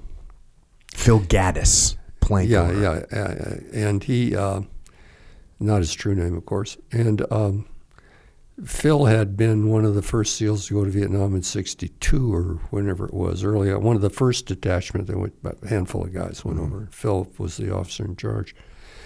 really, really smart guy, really good guy, Harvard guy, Harvard graduate, uh, um, great physically, good guy. And his wife was as, at least as smart as he was. And she was actually, just as an aside, um, when they made all the uh, when they made all the uh, uh, dependents leave Vietnam, they forgot Barbara was in Da Nang. So Barbara kept quiet. They all kept everybody kept quiet. So Barbara stayed in Da Nang for quite a long time until someone realized she was there. By the time she left, she could speak, read, and write Vietnamese, and she was a hell of an asset to have. Uh, but anyway, um, yeah. So Phil, uh, Phil had. Phil was the only other SEAL officer with with uh, swift boat experience, and he had been the year that I was there. He had been he was ship sheep dipped in the agency, and he was there, but he was doing other things. He wasn't in, much involved in our operations. Um, and he was getting out of the Navy. He had been in, in ROTC, and his time was up. He was getting out of the Navy. He was going to go to the CIA career training program. So he called me. He called me and said, "Jim," he said, uh, "they want me to go to the Congo, and I'm starting the career training program, and Barbara's about to pop." he said, "I really don't want to go, but I don't want to say I don't want to go. Are you interested?" And I said, "You mean I'll get paid?" and he said, "Yeah." I said, "Let's you know, let's do it." So Bill and Bill Hamilton was the was the chief of the maritime branch of the CIA. And Bill Hamilton just he was a frogman Oh, what a and guy! a pilot and just like an He- absolute stud. Everything, every he's like a, he, he was like. maybe this is delicate, so I got to be careful because I'm not sure you know how strongly I believe it myself. But in those days, officers knew they were going to make admiral. Mhm. So was the team, the teams, the teams. That's why we survived, in my opinion. Because guys like Fane and Hamilton and so forth, and, and what's his name from uh, Del Giudice and so forth, they all did the things necessary to to keep the teams alive. And it wasn't about when am I going to get my stars. Uh, anyway, Hamilton, Naval Academy graduate, son of an admiral, naval aviator in Korea, and he says, "I want to be a frogman." so he, he comes and he is uh, he becomes UD, UDU two, which is underwater demolition unit, which is in charge of the the the, the, the teams, the UDT teams, and the uh, I think beach jumpers or something else at the time, whatever. He was he was the senior senior frog, um, and, he, and and he was uh, God, he had it all. He was big, handsome, outgoing guy, smart as hell. I mean, he's you know, the kind of guy you needed to, to keep us alive, basically, which he helped do at OpNav when the SEALs were formed. He was in the right place at the right time. And uh, you know, the East Coast and West Coast have stupid arguments about who, in those days, about who was the most important. Well, they were all important, but he was really important. okay, so, um, um, And now so he was so yeah, so now he's he's head of the maritime branch in the in the the CIA. maritime branch yeah. of the CIA. So so I get a call from Bill and says, "Come on up, let's talk." I said, "Okay." So I go up, and he, of course, by that time he didn't have any trouble checking me out as an individual. He just wanted to know if I knew anything about Swifts, and I didn't know why. But he, you know, he asked me some questions. Obviously, knew what I was talking about about Swifts, so that was it. He said, "Okay, let's go. You know, get ready. We're, you got to get out there right now." So he takes me to see uh, a guy named Cheever, who was the head of Special Operations Division, a retired Marine colonel, smart guy. Can you imagine? I go in and talk to this guy, and he's got to decide whether or not this kid is should go to the middle of the Congo all by himself with all the weapons and cash that it takes to do it. and you're 26 years old right now. Oh, 25 at 25. or 26. Yeah, I think I was 25 or 26, whatever. And he's got to make the decision. And you're you're out of the Navy, so you're civilian. Oh yeah, this I point. was civilian. Yeah, right. And uh, so uh, I passed that, then passed that test, and uh, and then he says, uh, you know, y'all probably ought to have some idea who you're working for. So I, I go down to, uh, so they send me to uh, to uh, orientation course down in uh, outside of uh, Marana. yeah, Marana. Yeah, at Marana, and uh, which was uh, uh, also a a, uh, a uh, training place for smoke jumpers, and it's also where they they train their kickers for Laos. The kickers for Laos, most of them have been smoke jumpers. Okay, so I went down there and got uh, got you know got sort of an orientation program, and then I came back and went around headquarters to get what I needed, and uh, what a wonderful thing! It was like, boy, when you had an emergency, it was like everybody said, "Hooray, we got an emergency!" And everybody woke up and couldn't you know couldn't do enough for you. It was really it was extraordinary. So yeah, so I I went out there and said, "Dick Johnson will meet you. He's going to be your boss, and you'll find out what you need to know." So You say uh, I arrived in the capital of Leopoldville on a commercial UTA flight from Paris with 2,500 in cash stuffed in my socks and a quantity of morphine-filled syringes in my bag. I knew there would inevitably be casualties, and CIA supply and logistics made sure I I had what I needed to help get the job done. you just rolling in there. What was your cover? Well, when I got on the plane, I was Department of the Army. Excuse me, Department of the Navy or something. When I got off the plane, I was Department of Army. I don't. I can't even remember because nobody ever asked me. No one cared. nobody cared. Yeah, nobody cared. Uh, but I had one. it was flimsy, but I had one. Yeah, yeah. Um, then you leave Leopoldville for Albertville. Which is now called Kalemie. Yeah, And what's Leopoldville called now? Is it- that's Kinshasa. Kinshasa, right? Kinshasa. Um, you say this. I began to learn everything in this operation would be different. My SEAL training and Vietnam experience included highly skilled professionals and state of the art resources immediately at hand. In the military, I'd also been accustomed to a formal structure of working with other troops and adhering to a coordinated strategy. And where in Vietnam, and where Vietnam may have been the precedent for this new practical reality, this was a remote enterprise where I went from high tech to no tech. There were no historical how to's and no one with previous experience to give me direction or assistance. Once in Albertville, I was completely on my own. No one was there to meet me. No crew existed. And few available boats were in need of substantial repair. In this remote corner of Africa, the CIA just expected me to handle things on my own and go out and get the job done. That's exactly what I did. Well, I mean, Dick was Dick was terrific. He was a World War II Marine. Uh, would have been a this is Dick Johnson. yeah, Dick Johnson. And what was his position? He was the head of all military, uh, paramilitary activities in the Congo, working for Larry Devlin, who was the chief of station. And he had been a chief of station himself. He was a really experienced guy, and just a just a terrific fellow. And he, but but he basically said, look, after he decided I was he was going to keep me, because I had to go, I had to have his uh, stamp of approval in order to stay because he could have sent me home. Um, after uh, you know, he just said, "Look, I'll help you any way I can, but it's not much I can do. It's two thousand miles across the jungle over there. You just got to figure it out." So. Hey, what, you, what, you know, what more could a guy, Yeah. what more could a guy ask for? Yeah, gee, that's tough. oh, please. Uh, here's your intro to Five Commando. You say this I knew these guys were Five Commando mercenaries. Lieutenant Colonel Mad Mike Hoare's troops. Probably the most famous mercenary in modern history, the colorful Mad Mike had collected a hodgepodge of experienced soldiers, pretenders, and combat cast-offs the way others collected stamps. He had the uh, he had ability and charisma, and he never shied away from an opportunity to inflate his reputation. His exploits in Africa are said to be the inspiration for Daniel Carney's novel and film The Wild Geese, which starred Richard Burton and Roger Moore. Over the next few months, I would learn firsthand of the vicious nature of this five commando band of cutthroats the way they almost revered a code of duplicity instead of loyalty, and how their ruthless tactics adhered only to a pale version of military standard.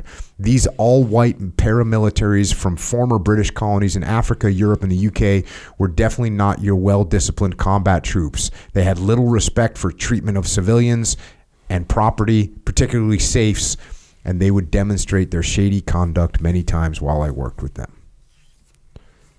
And you, you got a story in here about it's it's, it's kind of how you formed your quick reputation with them. They they were trying to get into a safe and they were trying to blow it open and they didn't know what they were doing.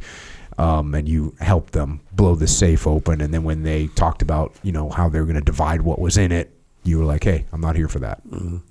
Uh, did you know what what intel did you have on Five Commando when you showed up there? What you just read. That's it. You're just like, these guys are just running see, around causing they, mayhem. They would sign contracts that I can't remember six months contracts, or, and the quality of it deteriorated over time because it was a nasty environment. And I mean, if it wasn't, you know, if it wasn't the Simbas, it was uh, uh, hemorrhagic dengue fever or you know, or whatever. So the quality of the people who were who were signing contracts deteriorated over the time. So by the end, it was real dregs. I mean, not that, yeah, there were some real dregs. There were all there were a few amongst all those who were first class, who were first class soldiers, but uh, not many. And the ones that were were were were when I say first class soldiers, they had the they had the soldier skills, but Yeah, because otherwise they'd be Yeah. still in the Yeah, yeah, British Army or whatever. mentality was uh, yeah, whatever. So, Uh, you you now you're you're starting. You have to you you got to work with them. I mean, that's just the way it is. well, the leadership lesson. Think, imagine this: they were mercenaries. I mean, the first thing the first thing they did when we hit a new town was half of them peeled off to get the missionaries and half peeled off to get the banks. Okay, so they were mercenaries. I didn't pay them. Uh, they were five commando. I wasn't. I wasn't in their chain of command. Um, they didn't have to take any orders from me, so I had to make sure. But I had to get them to take orders from me. Um, if there was any discipline to be done, I had to say what needed to be done, and not and, and, it, and it would get done. But I had no no official position in any of this, so. Um, I can't think of, I couldn't have been better prepared than for having been a SEAL mm-hmm. uh, to do it. I, re- I really couldn't. And when I got in, in, in where I, and what really helped was instinct, instinct that was honed in training and in Vietnam. Because, you know, when I get when I finished Harvard Business School, I had unlearned instinct. It took me a long mm-hmm. time to realize how, how what a mistake that was, mm-hmm. and to get back to trusting my instincts, which were pretty good. so. This is a kind of a cool along those lines. You say the event that it contributed more to any other toward the success of the Force Naval Congolaise. Am I saying that right? Yeah. Mm-hmm. Was the recruitment. Uh, for- you know, I don't absolutely know for sure. That's just what I named it. Okay, cool. Sounds good. I don't know if the grammar is perfect or not. Uh, was the recruitment of five commandos regimental sergeant major Samuel Jock Cassidy. He had trained every five commando mercenary in the country and was a hardened soldier of fortune, a veteran of Congo and mercenary warfare. The key to his real value was the personnel files he held in his head. Acquiring Cassidy with his knowledge and assessment of the troops meant that I might be able to recruit the best of the mercenaries, and if I could do that, I'd assemble a navy with capabilities to accomplish the mission. Cassidy was older than I was, and I knew him as a murderer and a plunderer with a hair trigger that often led to violence. He was tough, mean tough, and the word on him was that he had racked up a catalog of savage acts that had earned the fear of every mercenary working in the Congo and many other parts of Africa. Instinctively, I addressed him as if he were a UDT SEAL trainee, which was a direct line back to the year I'd spent as instructor. Thank you, Captain Lee. Instinct. Instinct. You say, uh, We're going to build a Navy, I told him, with or without you. But if you come on board, together we'll make an effective force in this war. I forced him to stand as if he were a subordinate officer, and he stared at me with a lacerating glare. I know you're a mercenary, I continued, but I will not bid against Lieutenant, Lieutenant Colonel Hoare for your services. I was in my element and felt as though I had the upper hand in this conversation because I had a desirable card to play, so I sweetened the pot. What I will do, I told him, is see to it that you are commissioned as lieutenant. And if you are as good as you are reputed to be, and I believe you are, I'll make you captain. Cassidy nodded in agreement. And you kept the army ranks. You go into that a little bit. Then you say weeks later, uh, you guys had a conversation about this. Cassidy finally gave me his impression of this initial meeting. Commander, he said, I trained every mercenary in 5 Commando, and no one, including Lieutenant Cor- Colonel Hoare, ever talked to me the way you did on that first day.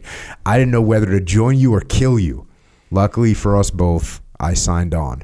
Once again, the old adage, better lucky than good, proved valid. Whatever his reasoning, we were now working as a team. We set our sights on assembling a Congo Navy.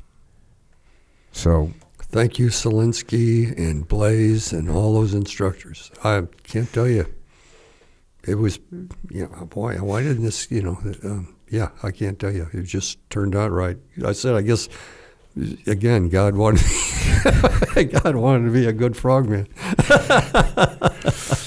uh, you- give background on Lieutenant Colonel Hoare. You say his transition to adventure came out of unlikely circumstances, like many people who have lived a bland life. Hoare's personal history might seem obscure and nondescript, right up to the point where he first gained no- notoriety, and that happened in the Congo. He was born in India, served in Lo- Lord Mountbatten's staff in World War II, in the British Army in South Asia, had been educated as a as a chartered accountant hardly rigorous prerequisites for a mercenary commander, but through a friend, he was introduced to one of the Congo's most powerful political figures, um, Moise Tshombe, Yeah.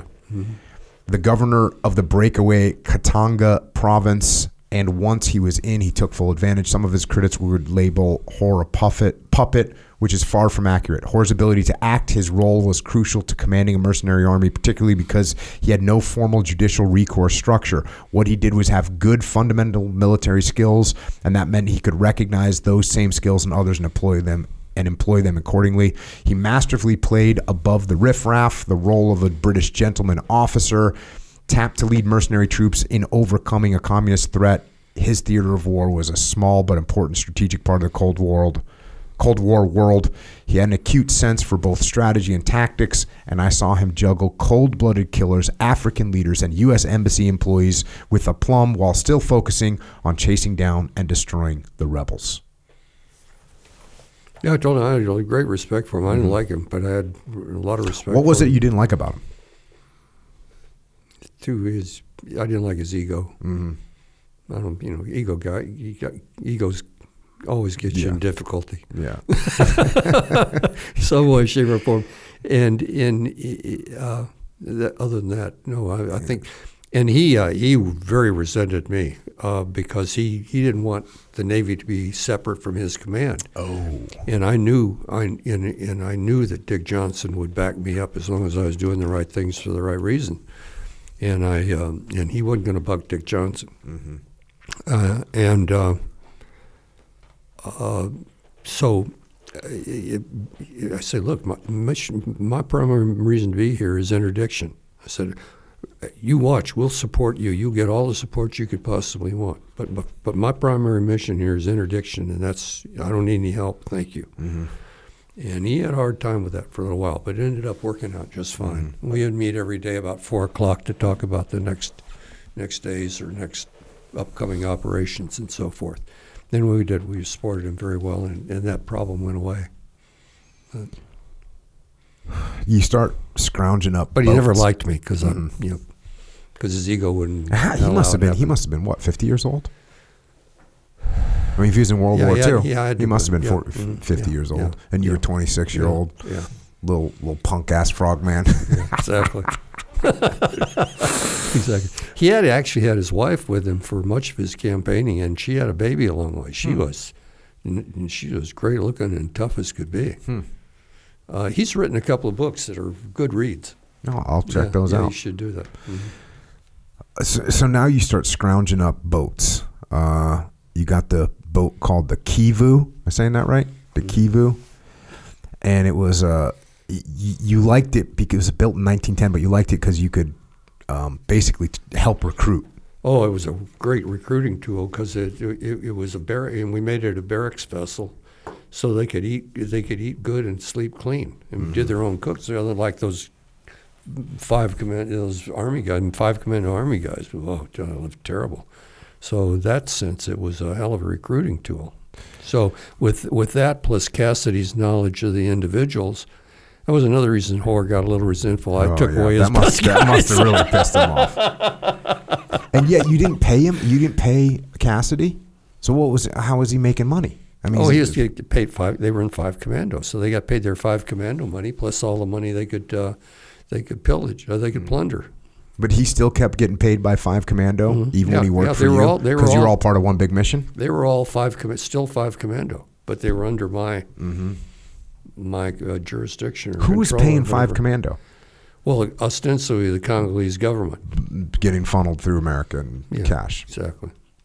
That's what I'm saying. He wouldn't do anything to buck Yeah, Dick Johnson, which means he was bucking Larry Devlin, the chief of station, and he and Devlin Devlin liked him, but Mm-hmm. Devlin called him a uh, a uh, oh what do you call it, gentleman? Um, it was a British would be a British expression. Uh, a British expression for a, a, a, a gentleman adventurer. And that's Oh, not the yeah. exact term, but it's Yeah. close. an adventurer. And they stayed. They were friends till uh, till Devlin died. Huh. You know.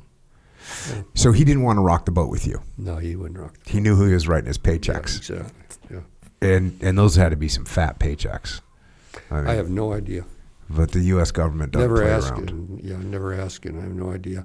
Plus, uh, you know, as I said, he pretended to be above the fray, but Cassidy and John Peters, who, if anybody was meaner than Cassidy, it was John Peters. What did what Uh, you what did you heard about Cassidy? Like you're calling him a murderer and all this stuff in the book. Like what what did you heard about him? That's what I'd heard about him. Just he, he, would- he would just kill people. yeah, I mean, he when he got drunk. Mm-hmm. Yeah, he wouldn't do it unless he was drunk. Okay. Uh, but but he had a bad liver. So- but anyway, he, he in fact he was away on uh, medical leave when I arrived. Right. So that's what I heard about him, and so I got word to him as soon as he came when I heard he was coming back to come and see me. So before Hoare could get his hands on him or do anything, and by and by I'd also some I can't tell you now how I realized came to realize that the thing he wanted was to be an officer, be a, get commissioned, be the whatever. And he had never could do that under Hoare because he's too valuable. Hoare is the regimental sergeant major.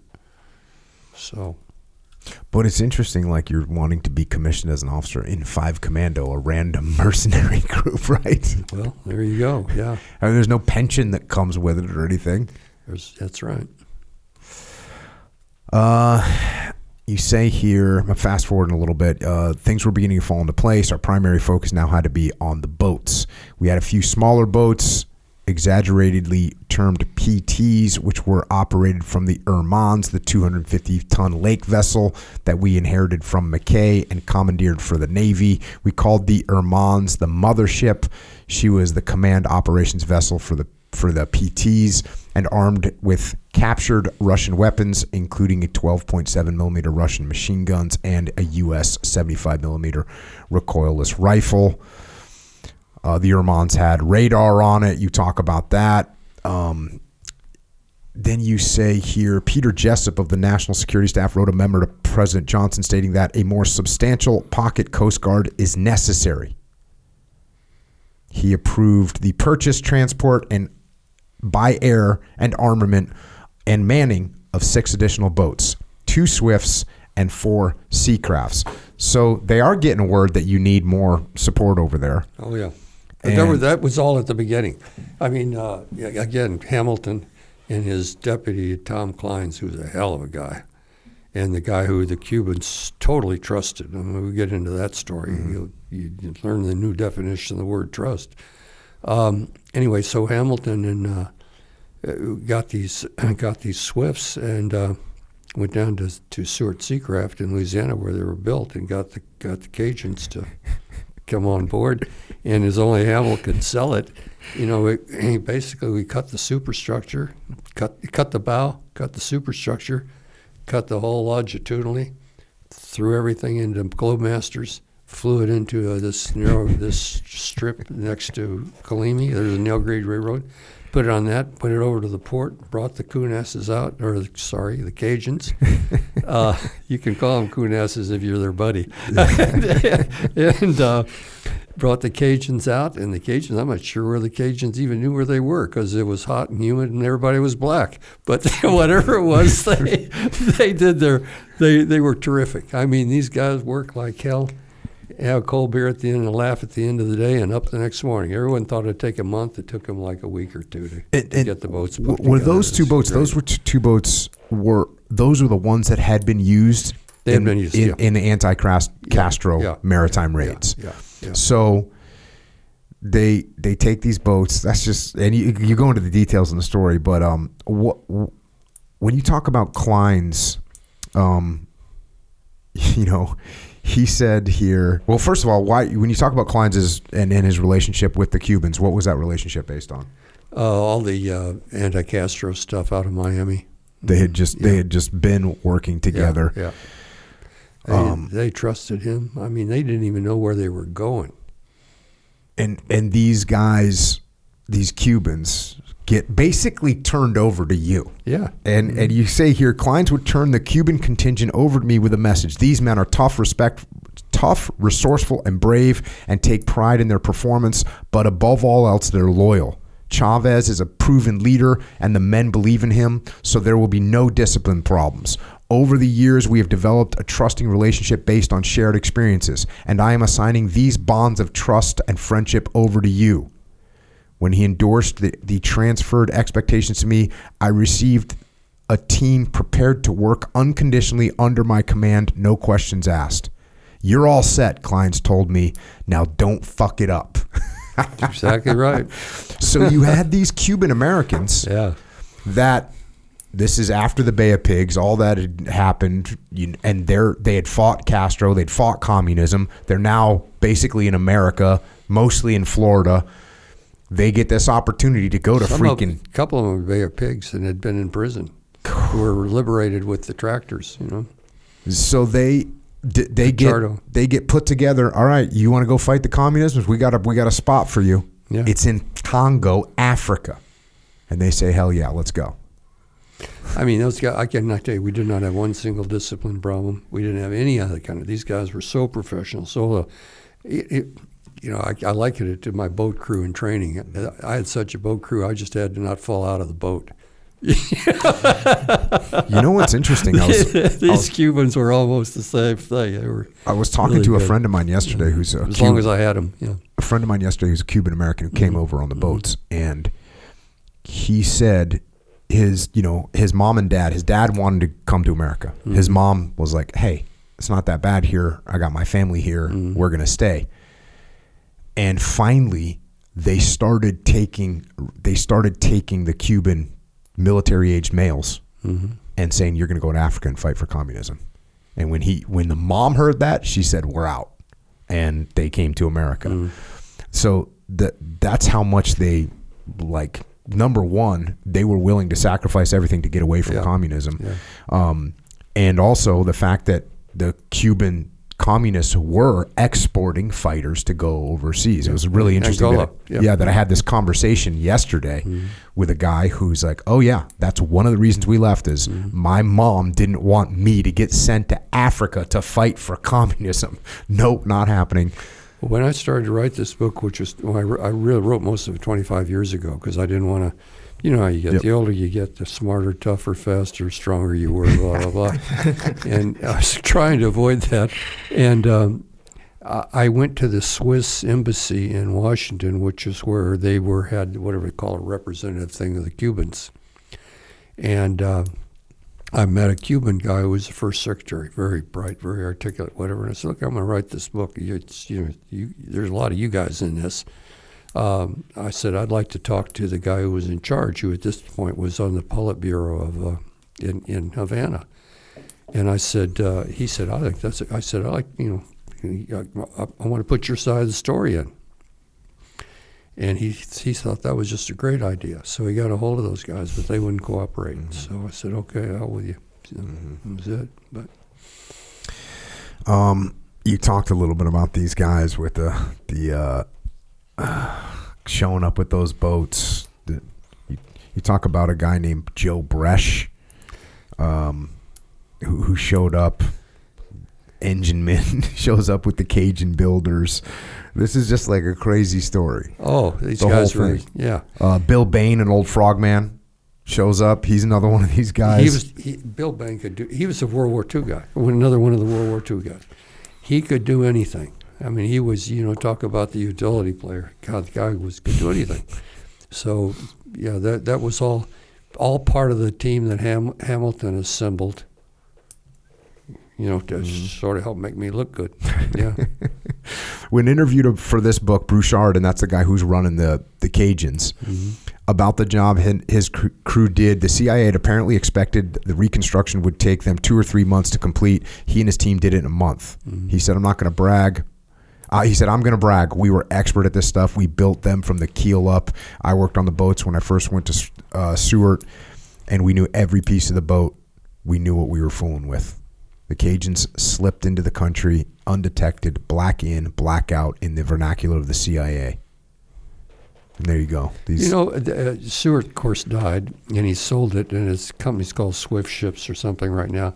And I tried to get a hold of those guys. 'cause I thought, boy, this would, they they'd love this because these are their sons are probably working in the shipyard. Yeah, you know, yeah. grandsons, whatever. No, I never got a reply. Never got a reply. they might reach out to you now. uh, the Swifts were powered by high performance Detroit diesel GMV 1271 engines that were extremely reliable, as were the inboard outboard gasoline engines on the little PTs, but maintenance and repair requirements were inevitable. Locally, the capabilities to perform that kind of work just didn't exist.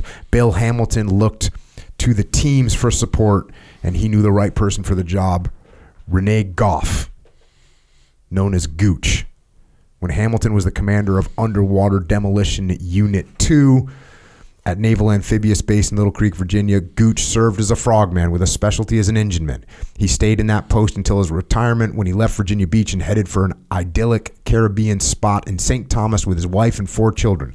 They had all sailed down to the Caribbean on a 57 foot retired oyster boat, a type of vessel known as a Chesapeake Bay skipjack which he had converted into a fa- floating family residence.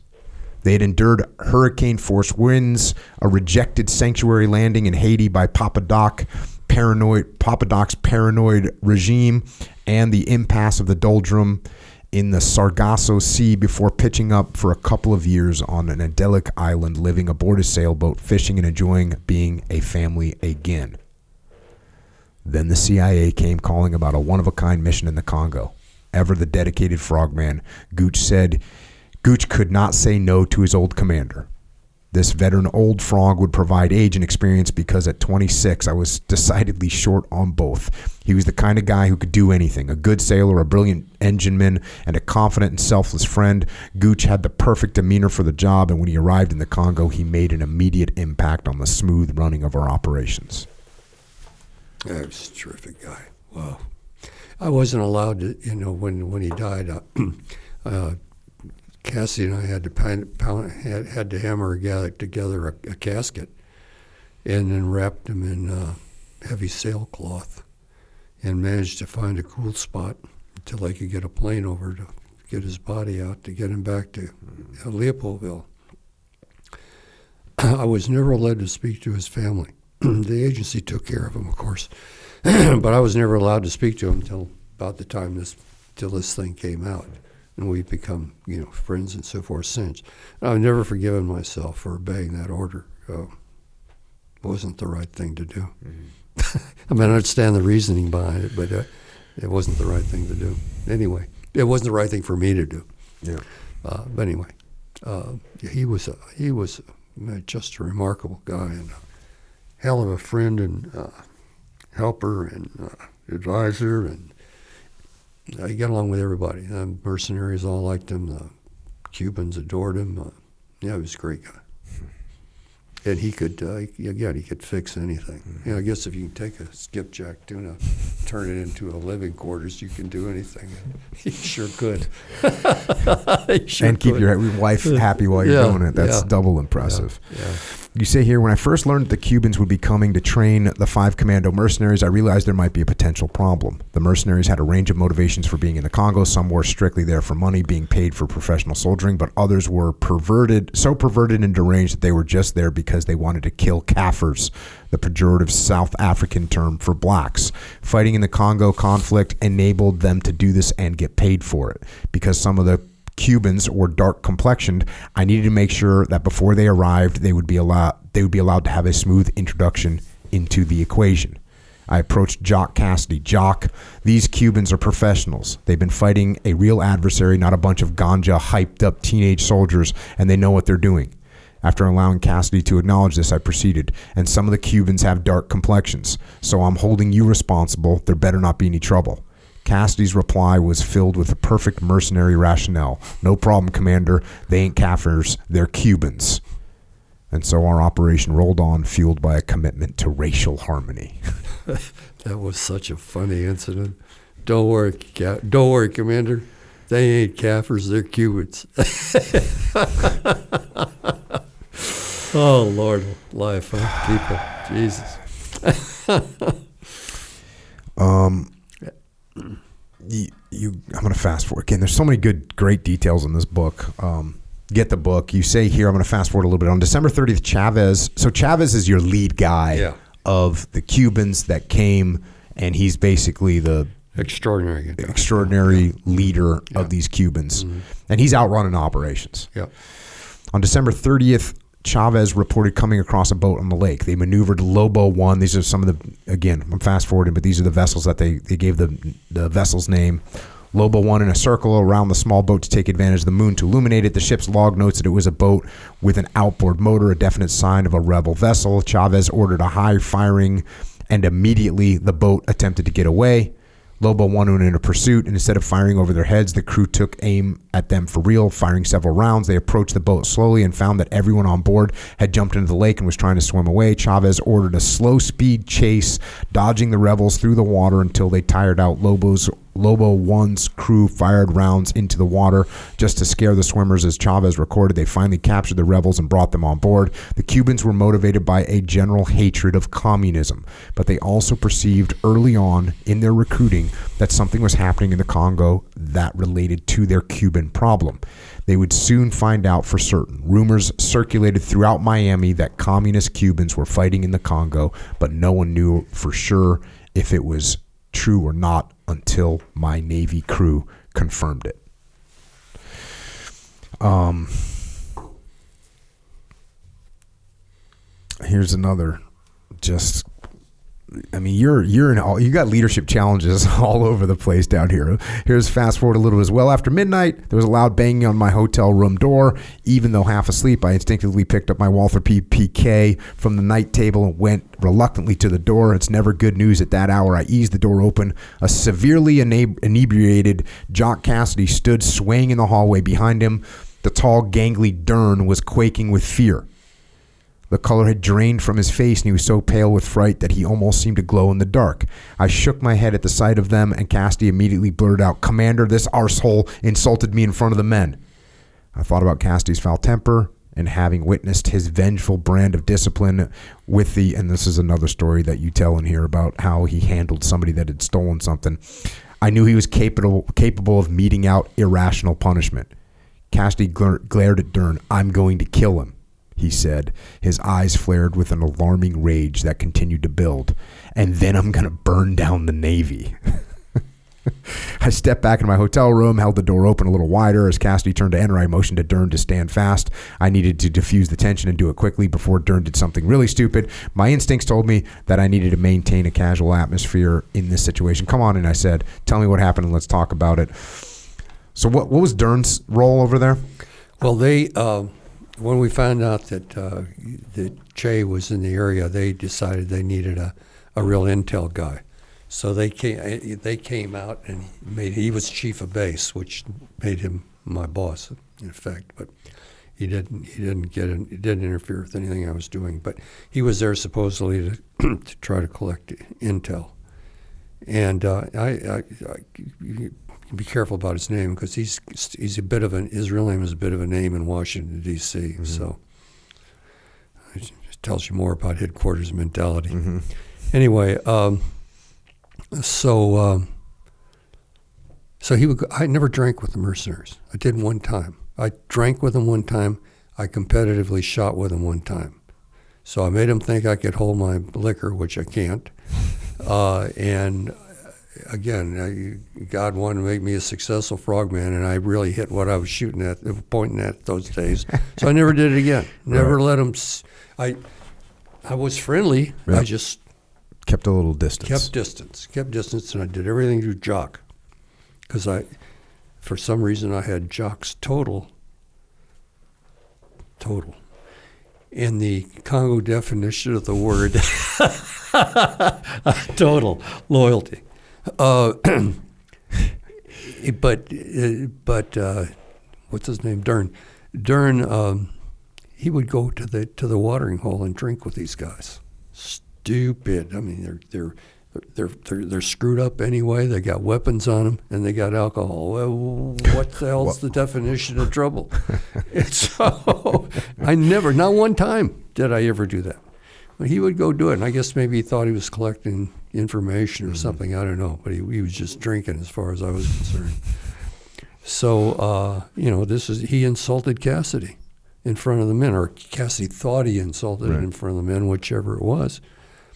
So then they come back to the, come back to the to the to the Hotel du Lac, and there they are. So uh, I shooed Dern away, and um, Cassidy came in. He said, and he say, repeat himself. I'm going to kill him. I'm going to burn down the Navy. And I said, Jock, I don't give a shit if you kill him, but why would you want to burn down the Navy? We worked so hard to build.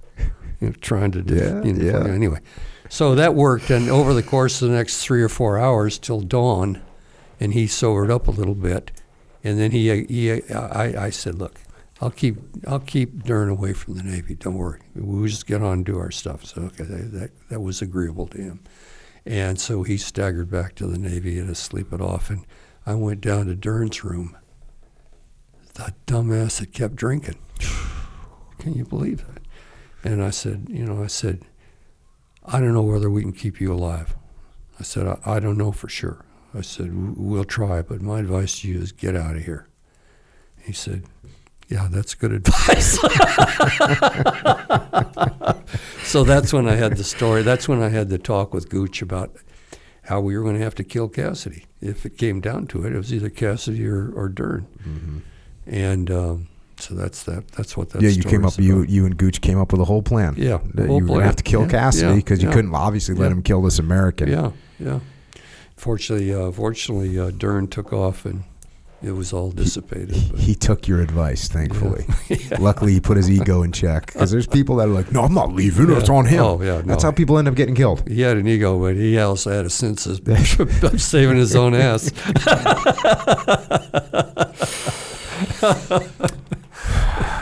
uh, fast forward a little bit here. Again, that's it. But just you're just dealing with like mayhem. I Oh. mean, this is just mayhem, Yeah. and you're just keeping it together as a 26 year old Yeah. Lieutenant J, Yeah. former Lieutenant JG. Now, oh yeah, the reason now I'm command- Admiral of the fleet. No, well, no, I'm, I'm, they call, they started calling me commander, and I thought, okay, I'll be Fair commander. enough. Why not? That made me equal to Hoare, by the way, in terms of rank. Mm. So that also worked. It was totally accidental, but Did you look out. old for your age, or not really?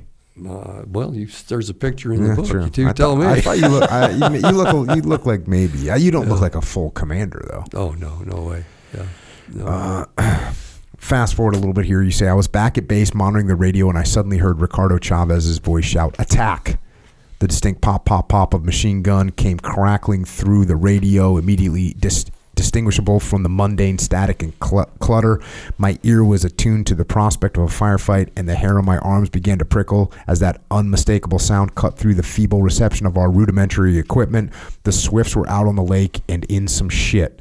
The only question was how deep. The boat crew opened fire with the first semi automatic Soviet AK 47 weapons we'd captured captured in the previous raids. That was one of our ways we hurt them, using their own gu- guns against them. If the boats got really close during the melee of the firefight, the AKs would come in handy. Lobo 1 was armed for combat, carrying 50 cal machine guns mounted amidships, port, starboard, and aft, plus a shoulder fired 57 millimeter recoilless rifle on the gun tub above the cabin. A concussive barrage erupted as five enemy vessels returned fire, bullets screaming between boats. Toledo recalled the events vividly. As soon as we made contact, one boat separated from the group. In hindsight, we realized it was obviously to distract us, leaving us to contend with the other four boats that were firing intensely. The fifth boat that cut away was stationed a short distance behind the others, not firing a shot, just waiting, as if trying to decide whether to re engage or depart. Then their decision made, the fifth boat suddenly swung around and opened up again in a hail of bullets that covered their escape as it sped east across the black waters toward the enemy refuge of Tanzania. I debriefed Chavez, and it was clear to both of us that there was something very curious about that fifth boat. The manner in which it had escaped suggested it sheltered someone or something very important. A VIP, we thought. Otherwise, the remaining enemy boats would not have put up such fierce resistance. Their previous behavior had consistently been cut and run. We had already discovered that Castro Cubans were fighting alongside communist rebels. We had detected their radio calls because they weren't disciplined enough to protect their names or language. They blatantly violated even minimal tactical cover on the radio. And of course, one Cuban recognizes another. So, who had been on that boat? Who had merited such fierce protection? We believed it had to be Che Guevara. It was reasonable to assume that it would have taken someone of his stature and importance of Che to motivate the four boats to remain in the fight and to sacrifice themselves in order to give the fifth boat protection so it could open up and withdraw and escape. And then you, you got in here in, in Guevara's diary, The African Dream, the diaries of the revolution, Revolutionary War in the Congo. He writes about the pressure he and the rebels felt from the five commando ground troops and from the Navy's interdiction efforts. By our daily patrols, we had been a, able to nearly close down the rebel supply lines, which he created, which created a shortage of everything, particularly food. We also made sure weapons, ammunition, medicine could not reach their base. They were systematically being deprived of everything they depended on as our Navy began to live up to its capabilities. The battle strategy was working exactly as we had planned and prepared for. We intensified patrolling even more, and as Che's diary indicates, the intimidation factor we created kept the captains of their vessels from even attempting translate supply missions. As supplies ran out, the attrition rate kicked up, and toward the end of the summer, the Simbas began deserting those desertion numbers would escalate slowly and then become a critical exodus into the fall campaign. And you just posted up with uh, Che Guevara's diary. Yeah, here's he here, here's is the African Dream, the diaries of the the Revolutionary War in the Congo, and in the epilogue, he makes other references in the book, but in the epilogue, uh, when he's discussing the the mercenaries and the opposition services, he says their weapons do not currently add up. This is he's writing to himself and to Castro. Um, their weapons do not currently add up to much. The most telling have been their PT boats, which have made it difficult to cross the lake. Blah blah blah. There you go. It worked. by his own admission. Um, yeah, you, and you've got some You've got some good quotes in here uh, that you pulled from from there. Uh, Guevara's, Guevara's army suffered from a scarcity of competent leadership and lack of organization. According to his writings, his group was continually outmaneuvered by the five commando mercenaries that he refers to as guardsmen. He says in that in that book, I was informed that a large number of guardsmen were outflanking us from the hills. Only one unit did honor to our army and resisted for another hour. He continues from a military point of view, the situation is difficult in that our troops are collections of armed men without the slightest discipline and without fighting spirit. The CIA had built, and fast forward a little bit, the CIA had built a massive air force, and the air campaign was critical to our mission success. A training program that had begun as early as 1961 at the request of the Congolese grew into a superb air force piloted solely by Cuban exiles. And, and you go into some of that, but that's a, another just awesome piece. You know, the Cubans were willing to go out and fight where they ever could, wherever they could against communism, and and they did they, they, they were out there flying around strafing troops and taking out their boats. I mean pretty awesome effort.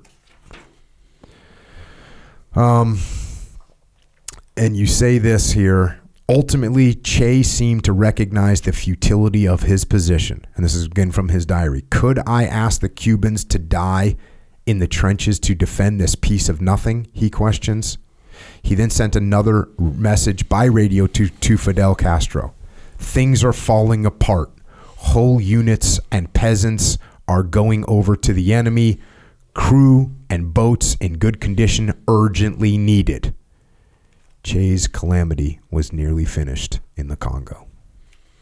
Well, it was his his his own arrogance and ignorance um, at the outset, which led to this, because he really he did had, did no assessment of the environment he was coming into and the people he thought he was going to be working with. Mm-hmm. He just thought he was going to come in and make these people ideologically committed, and they hadn't have they didn't know communism from capitalism from you know whatever utopianism to whatever. Uh, they wanted to do what they'd always done, which rape, pillage, and plunder, and. The thought that he could turn them into some kind of an ideological force was just nonsense. He he was a romantic revolutionary in every sense of the word. He had uh, he loved to kill. Uh, there's ample evidence of that. And when he wanted some practice, he'd just go into the prison in Havana.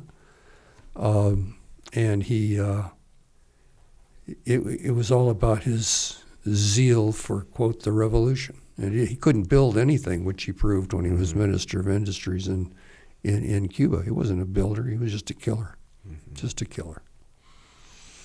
Mm. I'm going to fast forward a little bit. Um, November 21st, you talk about this would have been the day that Guevara and his men evacuated out of Tanzania. Che Guevara and his ill fated rebel band had been out of food, money, weapons, supplies, and luck. We ran them out of the Congo.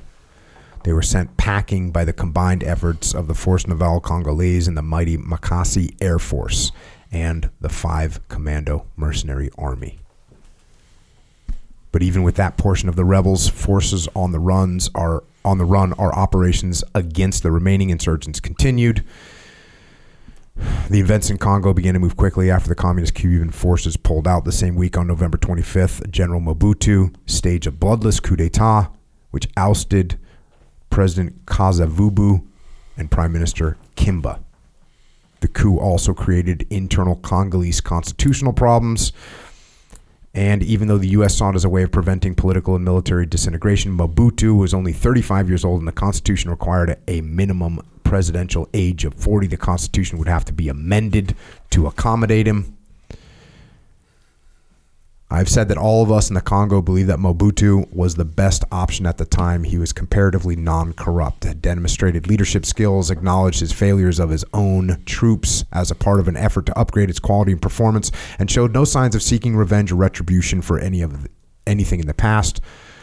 The corruption and megalomania that would become the standard in his government was not evident at this time in his personal history. Lieutenant Mike Hoare decides he's not going to extend his contract, so he's done. You got Mobutu um, taking over. Um, you say this here at this point lobo one was the was only one nautical mile offshore chavez and the crew then withdrew and took their swift boats another four miles out waited until dawn through the course of the night it began to rain hard there was an absolutely no visibility and there were no long, longer any night lights discernible. At 4 a.m., they began to patrol again, searching for lights as they had earlier. They patrolled that area for another two hours, but as the sun came up, they lost any chance of spotting those lights again. Chavez wrote how bright the lights on the beach were. And then you say they waited, still hoping to see those lights. When no illumination were spotted on the shore, the crew headed south back to their previous target at the end of the peninsula. There, they found clusters of lights in two groups. When the crew was ordered to make a high fire, all the lights in both groups suddenly went out. Chavez ordered the crew to fire again and they found the enemy. A rapid exchange of gunfire erupted between the boats and the enemy on the shore. For nearly an hour, Chavez and his crew were embroiled in a ship to shore battle, using all weapons on board until Chavez's log finally records they don't shoot anymore. Lobo 1 had taken out an enemy stronghold. They had been out of the lake out on the lake for more than 24 hours and had engaged in two serious gunfights, attacked on the water and from the shore. And these are all these are just highlights that I'm hitting. You give really good details. And you got the logbooks from Chavez. I mean, it's it's pretty awesome to read this stuff. In fact, this is like one one of those cool points you say. When I began the project of writing this book, I opened the ship's logbook for the first time in years. I found a note, one page of lined paper torn from a loose leaf binder lying inside the front cover. The note is addressed to me. I don't remember reading it at the time, but seeing it nearly half century later written in a little bit of phonetic Spanglish. I found it a gracious parting gift from the crew. Chief, it says, we give you good year, 1966. Employees of Force Navy Kivu, Captain R. Chavez. 1966. Ricardo and his men had indeed handed me and all of us concerned a very good year. Note, that note's a treasure. Yeah, that's that's awesome to be able to find that. So, as this stuff is kind of winding down, and we mentioned that Mike Hoare's kind of done with his contract, and and you've got this, you know, you got this story in here. Just get the book to get this story, but the and you mentioned these guys earlier. You got this guy named John Peters, who's one of Hoare's, you know, top guys. Um, and then you've got Cassidy, uh, and Peters. You say, let me, make sure I get this right. Peters had been responsible for securing any of the resources Five Commando had taken during their raids. Peters was an ex NCO who was said to have a fanatical prejudice against the British officer class. He was also a ruthless killer, may have been a deserter from the British Army. And then on the so you got that guy, you got this guy John Peters, and then you've also got another guy named Von Oppen, or sorry Van Oppen. And Van Oppen, you say here was a textbook perfect as a British officer, tall and handsome, upper middle, uh, upper crust British accent. Had attended the Royal Military Academy at Sandhurst. He got court-martialed because of something that happened, like something got stolen, and he ends up uh, not graduating, but he ends up fighting in Korea. He ends up fighting in Egypt. Then he serves in the Federal Army in in Rhodesia. And basically, you go through this whole story. It's just fascinating to read about. Um, these guys are basically in competition for who's going to take over as leaders of the Five Commando Correct. and one of them ends up dead. Um, Van Oppen ends up dead with a bunch of bullets in his stomach, and Self-inflicted. allegedly, A click. A click. I mean, a clip. A whole clip. Self-inflicted. Tough guy. Uh, you know, it's it's wild, you know, because a lot of this stuff, you know, growing up, I was always fascinated with the military. You know, I was fascinated with anyone, you know, mercenaries, soldier of fortune, like all this stuff was part of my childhood. You know, the movies, and so when you you like kind of know these names, like I did. I mean, I've always known about uh, about Mike Hoare. You know, he's this famous guy and Five Commando. You know about these things, and then you know about the Rhodesians and you know the recruiting that happened with the Rhodesians to bring British military down there, and uh, just like the Rhodesian commandos, like all those things that that all you you shed so much light on those things and it's it's wild for me to think about because every time I think about Mike Hoare I'm like no you were actually you you worked with this guy. Yeah. how long were you there for total? Uh, a little less than a year. so this is a guy you worked with like directly. And and and all these merc crazy mercenary killers. When crazy mercenary killers was a thing cuz listen there's a modern day version of a mercenary who, you know that goes out and does security and they're working for the government and they're getting hired by one of these big contractors and look, there's been some flare ups. There's been some things that have happened that are certainly have been investigated, and some people have been punished. I, I I don't have a lot of details about that, but but basically, it's a much more common thing that oh, this guy retired from the Marine Corps, went to work for this company. He's going overseas as a contractor. Yeah. That's not the same thing. That's just not the same thing as what these guys were. These guys are legit mercenaries, Right. and this is your day to day interactions. And you built a navy with these guys. Oh, it's wild to read. Um, uh, going back to the book here, and you mentioned this earlier, but it was a cruel element of fate that came into our world on the afternoon of November 28th. It would take a major cr- toll on our crew. About six o'clock in the evening, a young Congolese corporal was driving a poorly maintained truck down um, this military transport road and with no warning, the truck sputtered and stopped, stalling directly in front of the bar Calumet, just near the Bata Bata Boot store and a few hundred meters north of the Hotel du Lac. That's where you guys lived. The Bata Boot store was the only store in Albertville that had glass in the windows. Ane- anecdote. yeah, so this truck breaks down, um, and and it just doesn't move, and so it's a Sunday evening. A new moon had just occurred.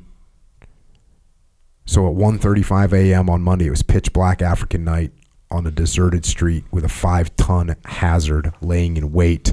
There was no caution lights on the truck, no reflectors, nothing that would mark the presence of an enormous vehicle abandoned on a dark, dry road in the middle of the night. A pair of five commando mercenary soldiers from South Africa, Hans von Leers and Cornelius Johannes von Week, had been out together that night. Gooch was with them. The three of them had driven that road many times and knew the terrain very well. Von Leers was behind the wheel and Gooch was in the shotgun seat. Van Wyck was riding in the back. In the blackness of the African night, with the driver feeling sure of himself, the Jeep came racing down that road at a high rate of speed. The official accident report states that the Jeep slammed full force into the back of the transport truck, thrusting the truck forward and embedding its front bumper solidly into a coconut palm. Van Leers lay half inside and half outside the was still alive when the first witness ran to the scene. The other South African, Van Week, was also still alive and was quickly taken to the hospital for treatment. Gooch was killed instantly. I was not informed about the incident, about the accident, until the next morning when I got the news. I was immediately I went immediately to where his body had been placed. Cassidy came with me from the source that is now lost to memory. We found wood and materials and hammered together a coffin. With the assistance of Chavez, Pichardo, and Papo, we wrapped it in strong, heavy canvas and transported it down to the port where we somehow managed to get a refrigeration unit in one of the warehouses working. We made sure that Gooch's body was held appropriately until a plane could get it to Albertville to make the transport to Leopoldville. There it could be properly prepared for the onward trip back to the USA. Gooch was certainly not the first casualty I dealt with, but he was the one that affected me the most. Having to handle his body with respect in those extremely crude circumstances was most disheartening. It was my challenge and my responsibility, and we did our best in that terrible situation to get our friend and comrade's body back safely to his family. His contribution to our mission had been essential. I have carried guilt around for 50 years for obeying my instructions from the agency not to speak with his wife at the time. In retrospect, in retrospect, it was an exaggerated security concern by the agency. I'm hoping that this book will adequately say what I would have said all those years ago. The Goff family children remember the day well when they heard the news. They arrived home from school and some family friends were there. A priest, Father Alphon- Alphonse Olive, who is also a family friend, was there. He took the children into the bedroom and told them what happened. It was a very difficult time for the family. They were not able to get a lot of information from the agency about the circumstances of Gooch's death. Youngest son Nat was the one who eventually did the research years later, trying to fit all the pieces together. Marcel Rene Goff, Gooch to us, was buried at an Arlington National Cemetery on December 6, 1965. He was just 41 years old. His son Mickey, who is known as Little Gooch, remembers that many of his father's UDT and EOD mates were at Arlington that day for the funeral. One of his most vivid memories is of the casket. He describes it as being made of dark tropical wood. It was a small piece of the Congo that went with Gooch, and then onto his final rest. His name is also inscribed on the memorial wall at the Navy SEAL Museum in Fort Pierce, Florida, where it belongs. And also, and this is you you mentioned this er, later in the book, in 2016, they added a gold star to the CIA memorial wall at their headquarters in Langley, Virginia, in honor of Gooch's sacrifice.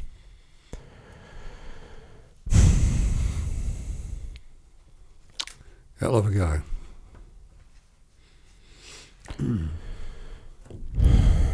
When did you? You said you met. You finally met the family around the time this book came out. Mm-hmm. What'd they do afterwards? Uh, she worked at the CIA, and you know whatever. Mm-hmm. They uh, they uh, I think we if I remember correctly we met at, in 2014 we had the 50th commemoration of the hostage rescue at Stanleyville, which was the the prelude of this Mhm. of this book, and that was the large I think the largest rescue of American hostages in history, at least up to that time. And Five Commando gets the credit for the rescue, but it was really Cubans led by an American guy named Rip Robertson, CIA paramilitary guy who got there first. Um, there is a on the cover of Paris Match magazine and sometime in 65 or 66 65 sorry 64 damn it. Come on Jim. Um, there's a picture of this swarthy guy who she didn't know was Cuban holding this little blue, blonde-haired, blue-eyed four-year-old girl uh, with a machine gun in his other hand. Uh, and she and a whole bunch of the other people who were rescued, including four of the five sons of the American missionary who was murdered at KM8, Kil- kilometer eight outside of Stanleyville. Two of the sons were, were wounded, but not severely, in that during that rescue period. they, uh, four of those five sons, and all these other people, including this little girl, not a little girl any longer, obviously, 50 years later, all came to Miami to the commemoration because none of them had ever met the people who rescued them. It was very moving. You can imagine. For sure. Yeah, this you know she, they'd never met the people who had saved their lives, and these four American guys, or I guess they're Americans. They've been born and raised in the Congo. Their dad was died. They're still in the Congo, f- doing the Lord's work. Uh, the amazing guys. Anyway, they these people all came. The only coverage, the only coverage, was the Miami, uh, the Miami uh, TV station. Uh, gee, what's the guy's name? He's a, been a real friend of the community. Um, for this very moving event, I mean, you know, these all these people whose lives were were, were saved, both Americans and uh, other nationalities, not not not counting all the, the Congolese. Um, and that's one of the reasons I wanted to write this because uh, the Cubans have never given been given any f- recognition for what they did. This is it, uh, and um, you know uh, it's it's it's it's, it's just outrageous in my mind. And none of those Cuban politicians have gotten off their butts and done anything about it in Florida either, which I cannot understand. Um, but anyway. Um, that was a very moving event, that 50th commemoration. Wow. Uh, all those people there to say thanks, I mean, coming from all around the world. And we couldn't even get anybody from Washington, D.C. Figures. Um, fast forward a little bit here. The, you know, you you got more fighting with the rebels. You're beating the rebels. The the Cuban sailors start start kind of turning over with the locals and with the five commando. And just to close out this part part of the book, you say here, with my Cuban crew gone and missions winding down, it was finally time for me to pack up and leave Congo. I did so exactly as I had arrived, quietly. I boarded the C 46 in Albertville with my three pairs of khaki pants, three safari shirts, and a pair of desert boots. And, and, and that was that. That was that. Um, how was, so what'd you do when you got back? How was your transition back to the world? Well, uh,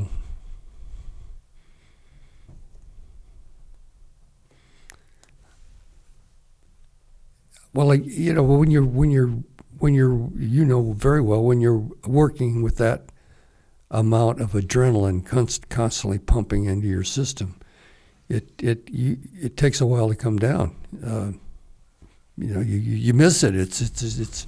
I've never done a drug in my life, but I, I can't imagine it can be any more um, addictive than, Mhm. than that degree of, uh, of of adrenaline constantly being injected into your system. Uh, so, I uh, I met a lady in uh, in Leopoldville. She worked at the embassy there, and she was and so I I kind of chased her around for a little while, and uh, um, tried to figure out what I really what it, what I was going to do next. They by this time the agency had decided they wanted me to go into the career training program, Mm-hmm. um, and I, I really liked what I'd been done, and I liked the people that I'd worked with. I mean, how you know how can you beat? First you deal with SEALs, and then you deal with the best guys they got in the agency. I mean, that's a that's a hell of a run. Mm-hmm. Um, With oh, an incredible amount of autonomy as a Yeah, yeah. 26 year old. Yeah, exactly, You're freaking running Exactly. a war in the Congo. Exactly. Well, then I what I oh I remember now what I was going to do. I wanted to go to Laos. Then I'd have been the only guy in the only guy in the sort of special ops community who had done Vietnam, Congo, and Laos. Whoopee! I mean, today, what was it? anyway, at the time, thought it'd be fun to do. Well, I got conned by the best, who who basically said, "Okay, you can be a knuckle dragger all your life, or you can really get into the into the tough stuff." And he wanted me to be a strictly a foreign intelligence, to be an intelligence, uh, uh, be a case officer. Mm-hmm. So uh, and, I, and so I went into the uh, I went into the career training program, got all the all the training, which was terrific. And then uh, uh, at the end of that, uh, you, you, you basically got. I, I didn't want to go in the embassy. I didn't want anything to do with the embassy. Mm-hmm. And of course, that's the career path in the in the, in the agency. You've got to really got to be in the you got to be in the embassy because that's where the, most case officers are. And I said, no, that's not for me. And they said, well, might as well be a non-official cover. And I said, you'll be all alone. And I said, sounds great. and so, uh, so they fixed me up with a cover that was illegal in the country that I went to. So I had to set my own cover, which meant starting a business. And that worked out well. It it provided a good cover, and the, the business was afforded me a way of um, enhancing my ability to collect the kind of intelligence they were interested in at the time.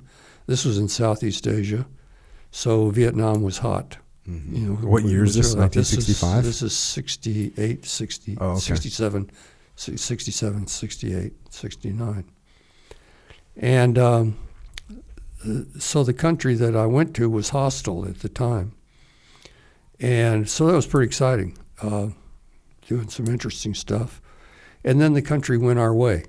They just opted for the West. Mhm. It was it was a it was a battleground country from the communists or from, from the West. It went our way, so then I just got bored. I mean, I just got bored. It was it was Was there any other countries they put on the plate for you? well. Then there would have been, uh, But, you were bored. but, but but I was bored. I had a we had a personal problem I had to deal with. It required some professional help, and um, couldn't get it anywhere else.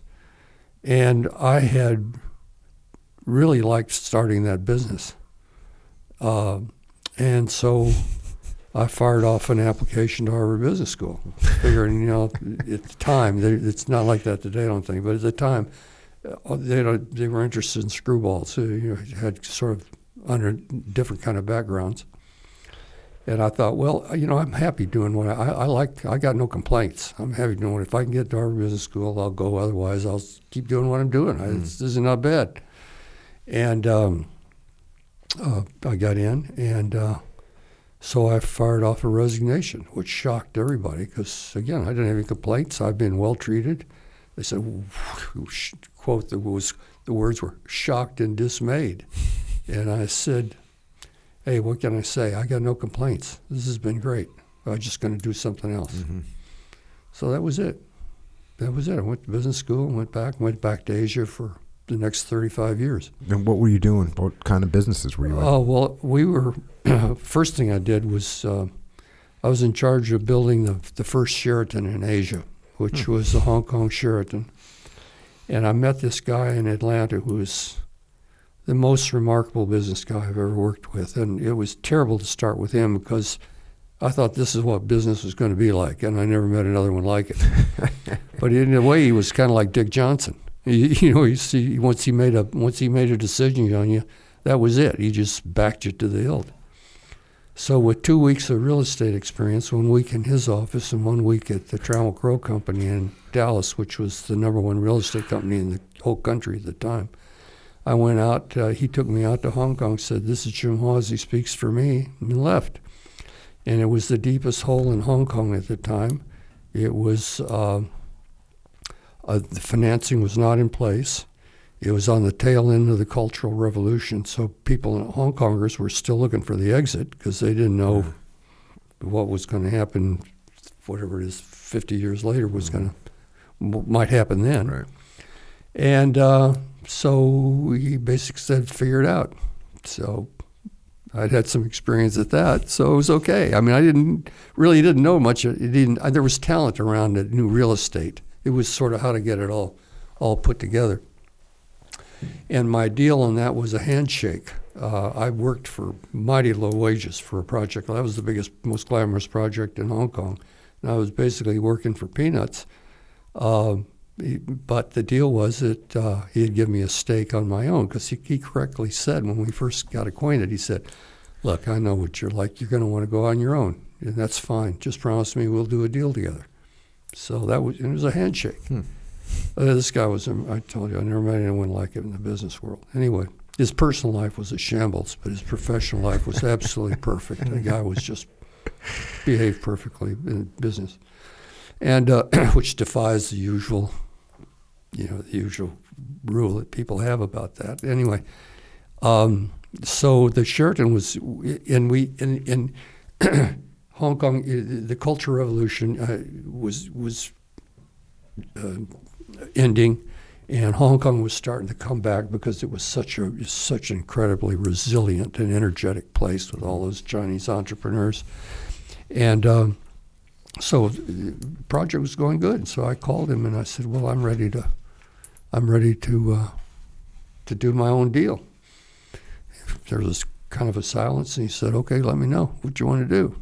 So I go back to Indonesia, dumbass that I am, because here I've done the most glamorous project in Hong Kong. So what do I do? I leave to go back to go back to Indonesia.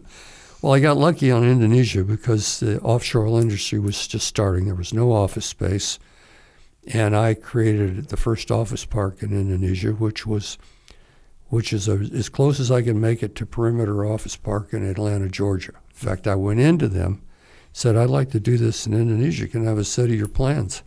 And the guy said, Well, I guess we'll never do anything in Indonesia. Yeah, here. So he gave me a set of the plans and modified them and, No kid. and, and did this office park in Jakarta, which was a roaring success, which is exactly when I should have quit. Except at this point, I thought I was a hell of a businessman. I thought I was a hell of a businessman. anyway, um, so I, I stayed in Indonesia for a while, did some more stuff in Indonesia, and, uh, and by this time we had uh, had one we had one daughter and another one on the way, and my wife had trouble carrying, uh, so we had to be near the right kind of medical facilities, there were none in Indonesia, so we moved to Singapore. Stayed in Singapore for the next I don't know, 10 or 12 years or whatever. And uh, had huge successes and huge failures. I went up and down like a yo yo. and uh, so I've, I've basically been connected with Asia ever since. And we started the first venture capital firm, in, which was based in Hong Kong, with the grand capital uh, fund of $2 million, mostly passing the hat to people around and about. And that, that brought Mc, the first McDonald's to Asia, which of course was a roaring success and made us all look better than we were. Um, and um, it did a number of other things. The first Ikeas in Asia, the first McDonald's in Asia, the first shirt in Asia. It was a great time to be there. Great time to be there. Uh, and the thing I loved about Southeast Asia is it was kind of like going through SEAL training. Nobody knew who your daddy was. Nobody Mm. cared. It was all all on you. You you made your own reputation. That was that was good with me. And then you know then the American lawyers and the American banks started coming in and screwing it up. But it, it was the best time in the history of the world to be there. and then since then I've just and since then I've just done stuff, uh, you know, business things, entre- entrepreneurial type things. But you spent the last few years in Africa, is that right? Yes. Yeah. And what were you doing there this time? well, when I, I when I was in- Allegedly. when I when I was I was in, when I was in Burma on a, on a two month consulting gig that turned out to be a year. A friend of mine had taken over CEO CEO of the first of the biggest bank in Burma and mentor to the daughters of the owner.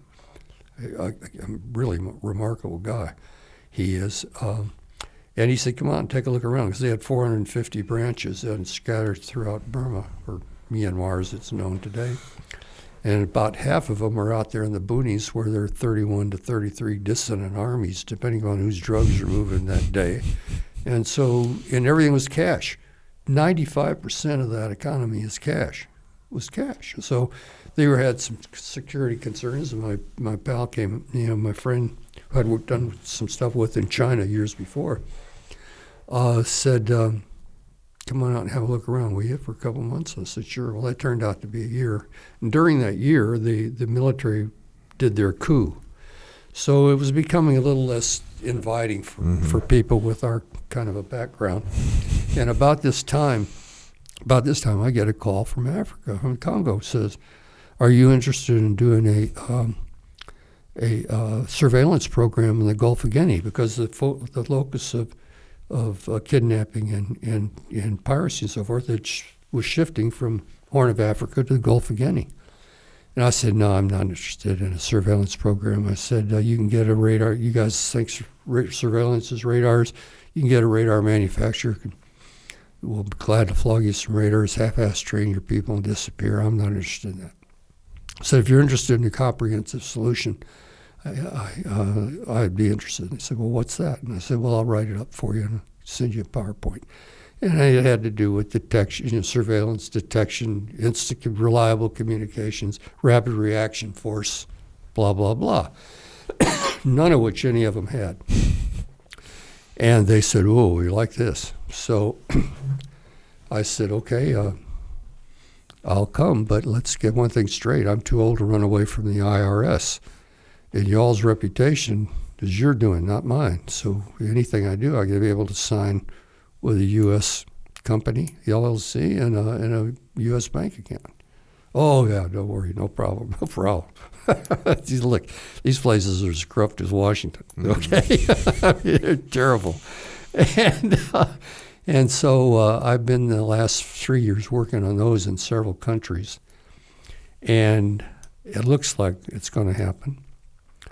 I hope it's going to happen because it's a worthy it's a worthy way to go out. Uh, Eastern Congo is where 75% of the rare earth minerals come from. And it's actually slavery. I mean, it is real life slavery. I'm not exaggerating. It's slavery. It's terrible. And um, uh, they're more. It's it's a worse. It's distinguishing is hardly worth doing, but it's arguably worse than the Ukraine. And uh, you know, periodically the Western, Western, Western countries send out a, a, training team and blah, blah, and they go around. But, you know, they're out in a terrain that's got no roads, or if they do, they're impass- impassable for most of the year. Mm-hmm. Uh, and so how do they, how do the, how do people move around? Well, they move around in the rivers. The bad guys move around in the rivers. The good guys don't. They don't have any river capability and, and and all the locals move around the rivers. So I, you know, I, I finally met this minister, and I said, Minister,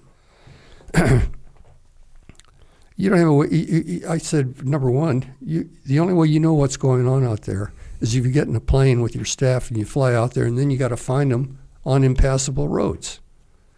Um, and then when you find them, you got no maneuverability and you don't have any way of finding out what you did, what happened after you got there. So you got to have communi- instant communications, which are available if you know how to access them. I said you got to have a riverine capability because that's how the bad guys move. Uh, so you got to have a rapid reaction force, and you have got to have the right kind of equipment, and you have to have the right kind of training. And here's the package. And they all say they want to do it. And a, a, a critical part of it has been figuring out how to get them financed. And I think we got that. I think we've got that figured out, solved. So we're getting mighty close. But I hate to say we're doing it because you know you're not doing it till you're doing it. But we're we're mighty close, and that's what I've been working on. And it's about four countries. So, Still got a lot of stuff going on. Well, the only way to go. Um, no, it's interesting too, and just going back to the book here for a second. You know the way this all turned out. Uh, government corruption, of course, allowed many idea many of the riches of the Congo to be exported. It was a country with deep reserves of copper, cobalt, uranium, and diamonds. 1971, Mobutu uh, renamed the con- the country Zaire. Uh, diamonds ended up surpassing everything as the Congo's main export, including cobalt and copper. Diamonds made made up 30% of the country's total exports in 1989, but through corruption and financial mismanagement, the entire mining industry was in jeopardy, and its share of the GDP went from 11.3% in 1988 to 4.7% in 1994. Mobutu's ill conceived fiscal programs drove the country from bad to worse as the years wore on, even as his personal fortune soared. Over his 32 year reign, he was estimated to be worth as much as $5 billion, while almost all facets of life in Congo deteriorated. He maintained a presidential services fund that took up between 17 and 20 percent of the government's budget. He owned personal stock in every enterprise relating to Zaire and Congo, and it was said that no business transaction with a foreign owned company was allowed to take place unless a kickback was paid to Mobutu personally.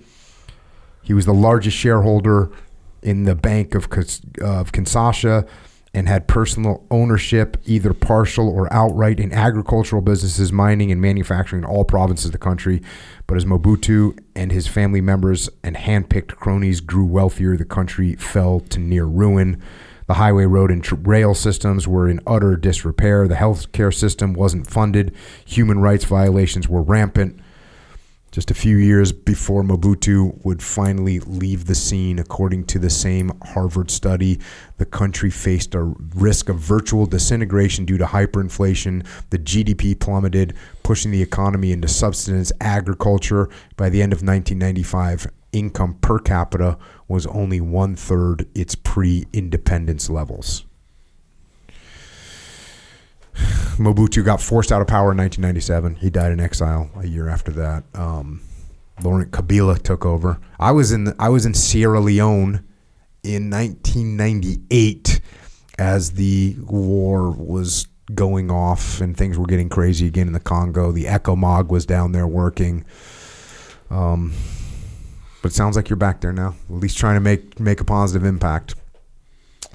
Yeah, four different countries. Outstanding. Yeah.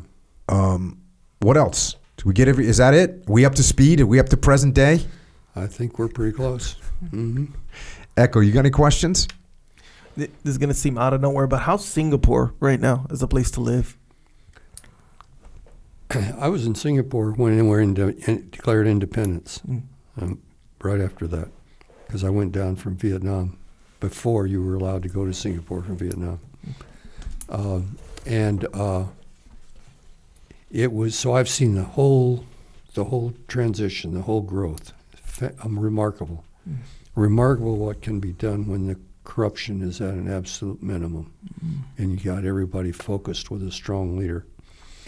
Uh, Singapore is a garden spot, just a garden spot. It's now expensive, and they're, now they're they're now they have a bit of a social problem, and they've- it's just gotten so expensive. Mm. They got to do they got to do something to keep the spark uh, spark going, which was. Uh, but yes, they uh, Lee Kuan Yew uh, was uh, it was multiracial with all the with all of the. I mean, just next door in Malaysia, there was always the Chinese Malay problem. and wouldn't none of that in Singapore. The Indian community in Singapore was was small, uh, comparatively small, but extremely uh, important.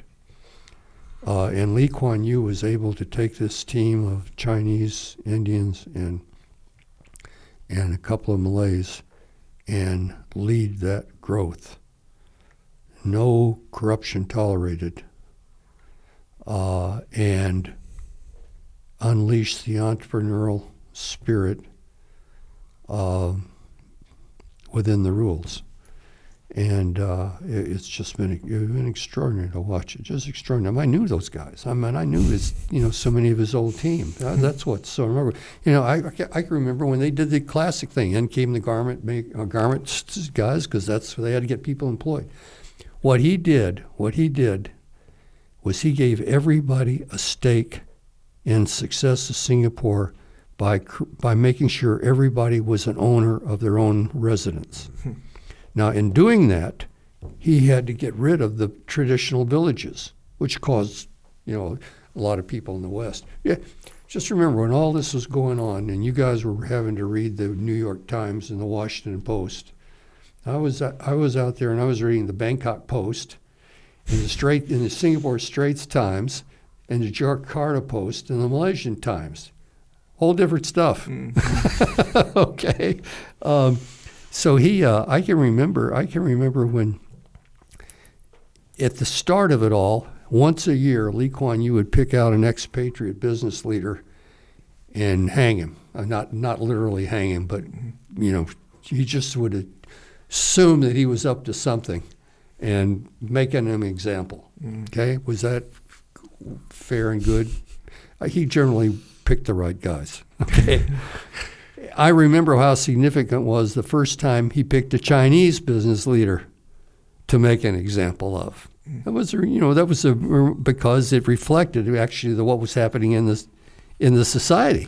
Uh, the, the Chinese were slowly taking over everything that had previously been colonial, whatever. Um, yeah, that, that started out with a factory, you know, just the factory, the garment workers. I remember how Singa- uh, embarrassed they were uh, in Singapore when uh, when they had an outbreak of uh, koro, and this koro was supposed was a uh, was a group hysteria, in which the, the the men were afraid that their that their scrotums were ascending into their lower abdomen, and they would get, they got hysterical. And this happened in factories, and they had a name for it. I think it was koro, if I remember correctly. And dealing with all that kind of stuff. And uh, I mean, it, they went through the whole whole thing, except they went through it with a guy who was who was adamant against corruption and uh, was focused on on success and what was good for Singapore. Uh, and the U.S. The U.S. didn't make it easy for him at, at early on in the early days because they considered him a socialist. And when I take a look around at the guys, you know, I go back to that headquarters thing. we never listened to the guys who worked with Ho Chi Minh during the Second World War. Never paid any attention to Ho Chi Minh was a communist. Okay? Ho Chi Minh wanted to be successful. In Hong Kong, in Lumumba, in Lumumba, communist, communist, communist, communist. Lumumba was looking for friends. We weren't going to be his friend because the Belgians didn't like him, and therefore, and we couldn't like him. So he goes to the go to go to Russia. When I did was doing the research for this, I was all starting off with a, what I'd always thought about Lumumba. I would come to the conclusion Lumumba wasn't a, a hardcore communist. He was just looking for friends and where he could get the money to help him do what he was trying to do. Uh, Lee Kuan Yew, yeah, socialist. Lee Kuan Yew wasn't a socialist. He understood what he is. He understood his people. you know, he understood what it would take to grow, and he would listen. He got this Dutch economic guy, economist, and the two of them together put the master plan for what has become Singapore. And then not only that, he voluntarily stepped down. Mm-hmm. I mean, whew, tell me how many dictators have done that anywhere, any continent. So, uh, anyway, that starts as kind of a wordy answer to your question. It's a great place. I lived there for 15 or 20 years. Right on. Yeah. Uh, uh, Jim, any other any other closing thoughts? Term limits.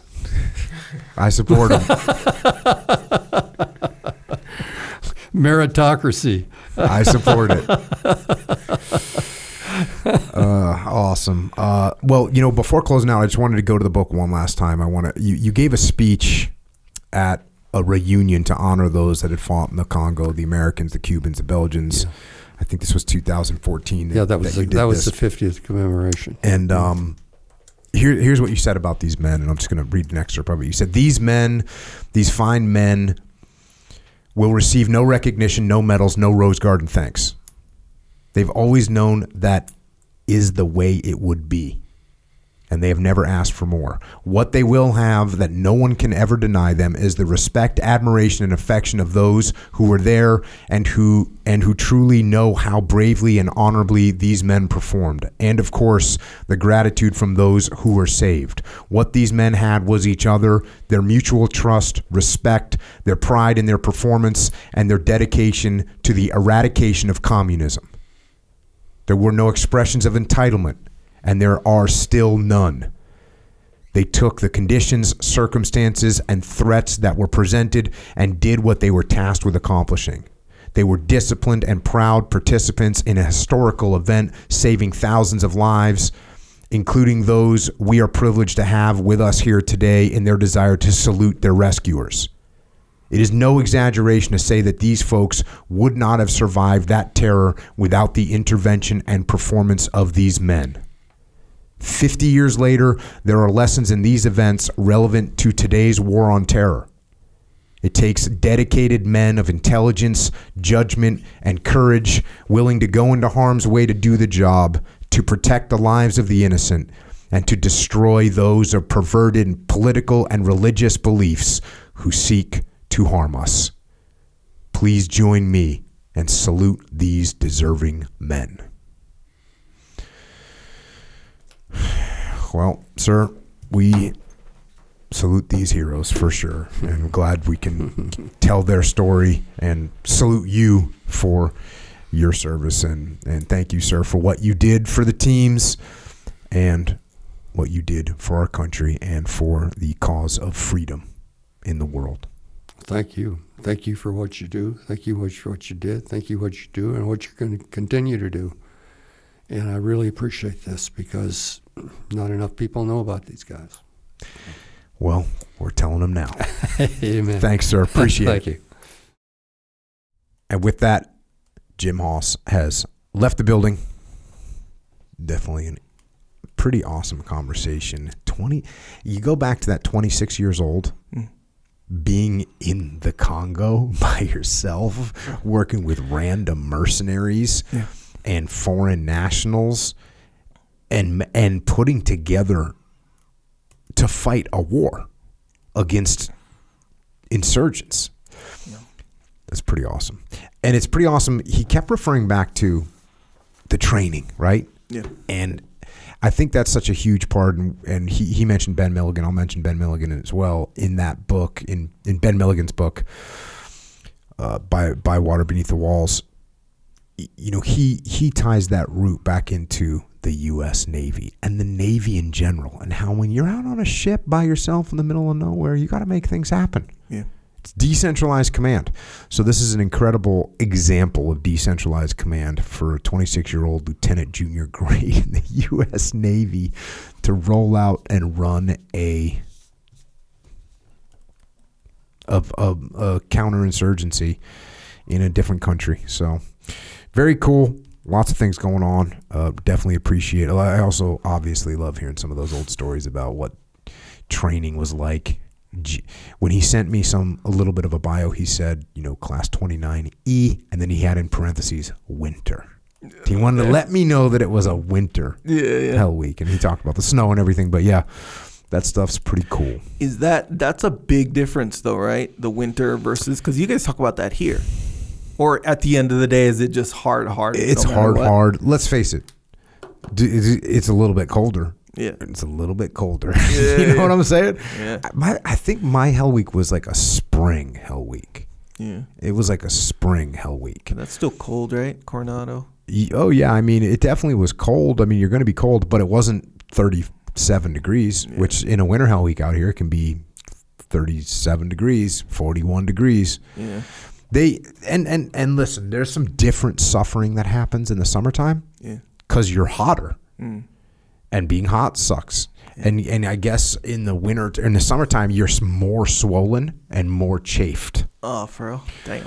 So, well, you know, pick your poison. Yeah. But I think you got to if you just run the numbers, Yeah. more people quit in Hell Week during the wintertime. Yeah. I think if you just run the numbers, you I can't sit here and defend it. I can't be like, well, you know, it's just as hard. No, Right, right. if you run the numbers, you're gonna find Winter Hell Week less survivors. Damn. yeah, that's uh, and East Coast Winter Hell Week, snow on the ground. Uh, that's yeah. you know some people are quitting. He you know when you see that snow, some people are quitting straight Yeah, up. he mentioned that, like where it's like, yeah, you fall down in the snow. You're like, damn, that's a just psychologically right out the gate. the, the interesting thing is, they're gonna get you. Yeah. They're gonna get you, Yeah. and they're gonna make you. They're gonna push you to your physical limit. You like how many push-ups can you do right now? If I dropped you down and said, "I want you to do as many push-ups as you can," If you give me two, a minute and a half to like fucking No, no, stretch you out, keep- okay, yep, you got that minute and a half to Oh. stretch out. How many are you gonna get? solid, probably 120 maybe. Okay, so you do 120 push-ups, Mm-hmm. and then what are you gonna do when I tell you to keep going? Lay down. you see what I'm saying? Like, by the way, Yeah. how long would it take you to do 120 push-ups? Uh, I don't know. One, two, 140 seconds, 120 seconds. Okay, so I don't two know. minutes. Yeah. So let's say I drop you down, you do two minutes worth of push-ups. Yeah. Two minutes. We have 14 more hours to kill in this day. first first phase of BUD/S, right? Like you could exhaust Yeah. yourself in every exercise, and guess what? You're going to keep going. Yep, you gotta keep going. Yeah, that's that's So brutal. so you're going to reach your physical limitation. Mm. You're going to reach your mental limitation when you they, you freak out about stuff and stress and all this stuff. Yeah. So they're going to get you. Going to be 37 degrees. It might be 45 degrees. It might be 52 degrees. Yeah. but they're going to get you. They're going to get a bunch of people to quit. So the cool thing is you learn that adaptability and you learn how to make things happen, which is what uh, Jim Hawes put to put to use Yeah. in Vietnam and then over in the Congo, It's crazy. the D-Rock, the Democrat Democratic Republic the Congo.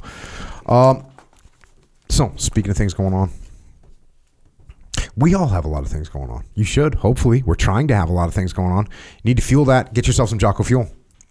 I I just drank two Jocko Goes. What's cool is I feel so good. And I'm gonna feel good. Yeah. I'm gonna feel good. There's no not gonna be a crash. Yeah.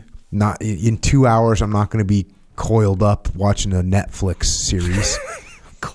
In fact, I'm going to be training Yeah. in a little while. Oh damn. You know? All right. So that's what we're doing. Yep. That's what we're getting after. Uh, JockoFuel.com. Go check that out. We got we got ready to. By the way, once when when Jim left the building, Jocko grabbed a Mulk. I grabbed an RTD, Yeah. ready to drink Mulk protein. Um, get yourself some of that. We're in a bunch of stores around the world, well around the country right now. We're in Vitamin Shoppe, number one brand in Vitamin Shoppe. You aware of that? Uh, yes, I am. I saw that process go down. Good to be. Um, military commissars, we're in there. We're in Hannaford. We're in Dash stores. We're in Wakefern and Shop for ShopRite. We're in HEB down in Texas, where it's crushing. We I was just in Texas. They have the big. Uh, they call it an end cap in the industry, and what that means is you know how an aisle in the grocery store, Oh, and yeah, at the yeah. end of the aisle, there's could be some product there. Yeah. They have a whole end cap. That whole end is just Jocko Fuel stuff Yeah. powder, pow pow, Pop. Yeah. Mulk, pow pow. Yeah, it's good because all these things, like um, you know, when you can kind of compare it to others and Mm-hmm. all this stuff, where because I'll, I have been guilty of this in the past, distant past, where man, I need like an energy drink or Mm. even like one of these little ready to drink proteins or whatever, and. Bro, I just ignore the amount of sugar in there. I'm just gonna ignore that because, Oh, man, I'm on the go. You know, I'm leaving You or got whatever. all kinds of excuses that are just RTEs, ready Ready- to excuse. some RTEs all day. And the thing is, th- that is factually true. Where I'm like, hey man, maybe I'm going into catabolic breakdown Mm-hmm. or something like this, so I do need that protein or whatever. Sure, I could, you know. So I'll get the, you know, these other. I don't want to name anything, you know, throw nobody under the bus, but you do get these ready to drink protein. yeah. At milks, a gas station. We'll say gas station or a 7-Eleven, something like this. And yeah, like you see, if you dare to look at the sugar Yeah. or these other things, Hey, listen, honestly, if you remotely care about your health yeah, and you look at the sugar, you're putting it back. yeah, put it back. Look, if I'm guilty of that, Yep. I won't, I'm not even looking. You know what I mean? And I know it's just a lie. Yeah. It's once you look and you go, oh, 36 grams of sugar. Uh, serving size one servings per container two. So you're about to ingest 72 grams of sugar. This not this, that doesn't make up for being catabolic. That protein's not worth it. It's not Yeah. worth what you're doing to your insulin Yeah. levels. And it's true, Brad. So, in a situation like that, this is how it used to be for me. Where, hey man, I'll just pay that price just today. Look, I'm not doing it every day. Just today, I'll pay that price, Mm-hmm. and you, so you pay you pay that price. Like, of course, you pay the price for the for the product, you know, at the register. Mm-hmm. Yeah. But come on, that price There's is going with you down the street. You see what I'm saying, bro? Not anymore, man. Bro, I'll grab two of those, whatever. I Sixty pounded, grams of protein. I good. pounded yesterday. I pounded two, just back to back. Just got it done. Yeah. Banana, banana. Yep. No addi- no additional cost of your your conscience. No, At all. It's clean, Just clean fuel, clean Yeah. fuel, Jocko fuel. By the way, listen, you- Time War. You- This is something. Here's my here's my anecdotal story. I went to the muster. At the muster, you have those downstage monitors. They are a certain size. When I look, so you were standing on stage and you look down to see what the notes are. Mm-hmm. And listen, I've been blessed, knock on wood, that my vision's always been good. Mm. And like a lot of people my age, my friends, they have glasses. Like they wear eyeglasses to read or they wear eyeglasses to look far or whatever. I've been very, very lucky. But you know, sometimes you like, especially if my eyes get a little tired, like I read a bunch, sometimes I start noticing something. I'm like, what is this? Yep. And so I was at the muster and I'm like, hey, did we get bigger downstage monitors? And Wes is like, no, it's the same size. And I said, oh, are you using a bigger font? And he's like, no, that's the standard. And I was like, oh, I can see more clearly. Why is that? There's only one variable that's changed time war. And we have ocular nutrition in there. Mm. So, yeah, that's like one small element, but I'll tell you what, it's not even a small element. Mm. I will never. I will take. I will take time war for the rest of my life right now. Yeah. Like hundred percent. Yeah. Just off that right there, that's just incredible. And to know that you're fueling your body and keeping it in in on the path is freaking epic. So get time war. Try it out. Let me know what you think. I think it's freaking legit. So uh, there you go. JockoFuel.com. Check it out. Yeah, that mix of Time War because it has a lot of stuff in there, like even vitamins, minerals, all the all the and the anti aging stuff Mm-hmm. or whatever. It's funny. So a mix like that, right, where it's not like, uh, you know, when you drink a coffee, you know, it's like. I know what the coffee's gonna do is make me feel more alert, awake, whatever, all Mm-hmm. that stuff or whatever. But a mix like that, it's funny how all the little cracks in your performance, Mm. capability, like the little teeny tiny stuff, like whether it be your vision, whether it be just a little ache, whether it be like um, you f- falling asleep faster or when you wake up like certain like th- just things that you just took for granted because Yeah. they don't like go down as smoothly I, I'm telling you, with Time Wars, is is another thing that I am noticing is like a higher, consistent. I don't want to call it energy, but there's like a higher. It is an energy, but it's not like a spike of energy. It's like, oh, I just feel more better, more better. Yeah, yeah, Make hell that yeah. the More make that the thing more better. Hell yeah. Make that the slogan. You you feel like oh, like I'll be. Let's call it. Let's call it. 7:47 in the morning. Workout's done, and sometimes in the past I'd be you know 7:47 is kind of a little little lull. Yeah, you know what I mean? Like yeah, kind of tired. Went for a, oh, worked out. Went for a run. Feeling a little, feeling a little bit of a a, a, downturn. yeah And right now I'm like feel good. That real good. yeah keep it going Again, what's the what's the what's the change? Just one change. Time War. Anyways, freaking awesome. Check it out. Time War. JockoFuel.com. also originusa.com go this is where you can get your jeans american made stuff this is uh, not just jeans obviously but all american made from the cotton grown Yep. in the fields to the manufacturing to the even the little buttons on there everything made in america that's big whatever bro they, they Yeah, try no, to trick you no. these other brands like a lot of them they'll be like oh yeah made in america Yeah. Some sometimes they make those buttons. yeah but Is there how many T's are in button? two How many do I say? Zero. zero Button. button Button. no no no it's silent uh, a double silent two t's Button. know You say button. but either way sometimes Nonetheless, we want those buttons made in America. whole gig. And if, if you're down for that, that's out originusa.com. Well, a lot of good stuff on there. Gi's on there too. New Yep. Gi out, by the way. yeah. Nano weave. Is it Pearl Nano Weave? Is that Nano Pearl. I'm Nano just calling it Nano Pearl. Yeah, yeah. See, that one's legit. So I took mine home yesterday. Yep. Yep. Yeah, and I have my old Def Gi. I made the little comparison. Mm-hmm. Let's make it. Ooh, It's I step up. I feel you. I feel the upgrade. Yeah, it's good. That's a good one, man. OriginUSA.com. Go get some. There you go. Yep, it's true. Also, Jocko has a store. It's called Jocko Store. This is where you can get your discipline equals freedom shirts, hats, hoodies. If you're representing on this path, and we're on the path, you'd be crazy not to be in this day and age with all this good guidance. There's a lot of negativity. Actually, is a more important reason to be on what we're calling the path. What Yeah. is known as the path. I agree. noticed that the other day. What's weird is I noticed the other day. So listen, I'm not. You know, some people like, hey, you gotta bring more positivity in your life, like those kind of things, and Yeah, yeah. watch out for negativity. And give me some more of those little sayings, like uh, negative people, cut them away, like all, the, all those kind of things. I, I've heard that a lot in my life, and I've always not think, thought much of it. It didn't really mean much to me. Yeah. You know, to me, it was like, oh, you, you got to stay positive. I didn't even think that was a thing. Yeah. But I don't know. There's something like in the last week where I, it was like I saw a bunch of negative things Oh, all in a very short period of time. I was like, oh, that's what people mean. That's what they're And you could get sucked into that negativity. Yeah. And it didn't really make sense to me before because it's never really been a temptation for me to be negative or get sucked in that negative thing. And it's also such an instinct for me to be like, oh, cool, we got a problem. Cool, we're going to go crush it. That's positive Right. thinking. Yeah. I never thought too much about that. But now I'm like, oh, I get it. It's out there. So watch out for that negativity. yep.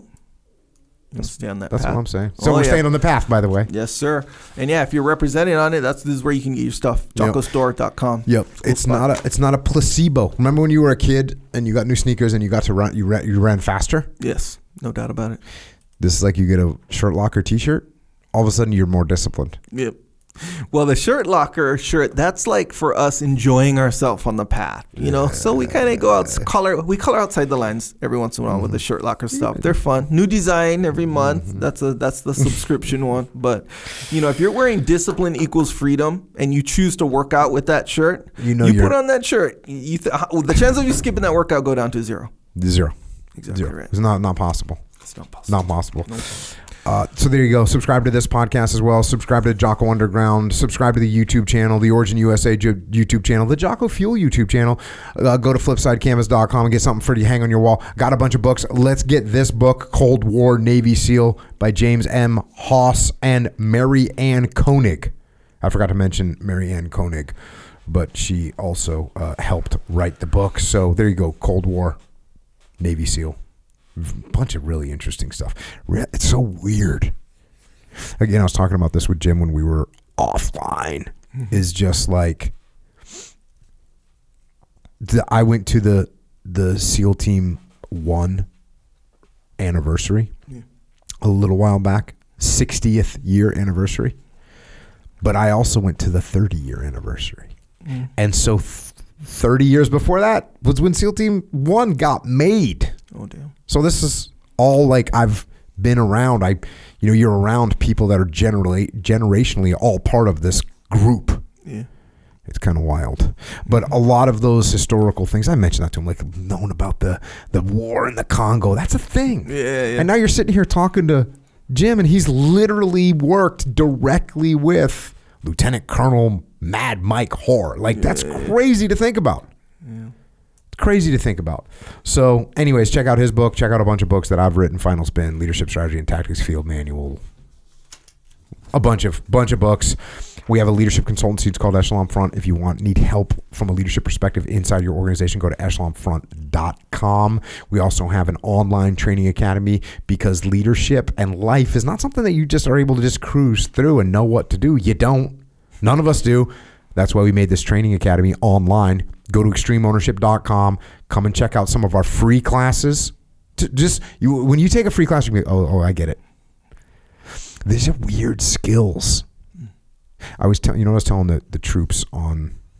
So we got a question on the academy the other day. Yeah. The guy says, "Hey, my boss is not being transparent, not telling us what's going on. It's starting to, you know, be a little bit of a problem with the team." And I was like, "Yep. Hey, here's what you're going to need to do. Everyone that's on this call, so we're going to do a live webinar on extremeownership.com. I said, everybody that's on this call right now, if you and we all we all take ownership we all subordinate our ego we all prioritize relationships we all work to build trust and we listen to each other that's what we're doing. Mm. And if you're doing that you are better at relationships and leadership than 99% of the world so when you've got your boss that's not behaving like a good leader you're the one that has to use these techniques to help them close the gaps on their leadership, which is a powerful thing, right? It's like you're trying to build a house. Like Echo's over here, I'm watching you, or let's say Echo, you're building a house for me, mm-hmm. and and I go in and all of a sudden I see like Echo doesn't have a square to make sure that the that the walls are square, and I'm like, hey bro, no, it's all good. I got this square right here, and you're like, oh thanks, mm-hmm. I'm actually helping you. Yeah. It's not my job. I know you're, you're the house builder, mm-hmm. but what am I supposed to do? Sit back and watch my house be cro- crooked? Maybe you don't have. Maybe you don't. Ha- you're not good at plumbing. And so I go, hey man, let me help you with that plumbing. Let me fill. Let me fill in the gaps right here. Oh hey, your drywall's not. You're not quite that good of a drywaller. Let me give you a hand. So I'm just making these little. Now listen, you're the leader. You should be doing this yourself. And I can sit back and go, oh, that is all messed up. But guess what? I got to live in the house. Yeah. So go to extremeownership.com, learn these skills, and then you can help your leader, you can help your peers, you can help your subordinates. And by the way, just FYI, you don't help them by saying, hey, Echo, you got a major problem with your leadership. No, that's not what you do because then they get defensive. You use the indirect approach, you work through it. So that's what we're doing. Go to extremeownership.com. We will help you learn to lead, and it'll make everything in your life better. And if you want to help service members active and retired, you want to help their their families, Gold Star family, check out Mark Lee's mom, Mama Lee. She's got a charity organization. And if you want to donate or you want to get involved, go to americasmightywarriors.org. And also, don't forget about Micah Fink, who last report was riding a mountain lion through the wilderness and he was rescuing a small bear from a tree. So that's this is what you know. Go to heroesandhorses.org. He's out there in the wilderness helping veterans find themselves. And if you want to connect with us, Echo is at Echo Charles. I am at Jocko Willink. We're on the various social media platforms, but just be, just be advised. You think those social media platforms are there for you? Mm-hmm. They're there for your benefit. They're not. They're there for their benefit. So just be careful because they got algorithms that are going to try and hook you up.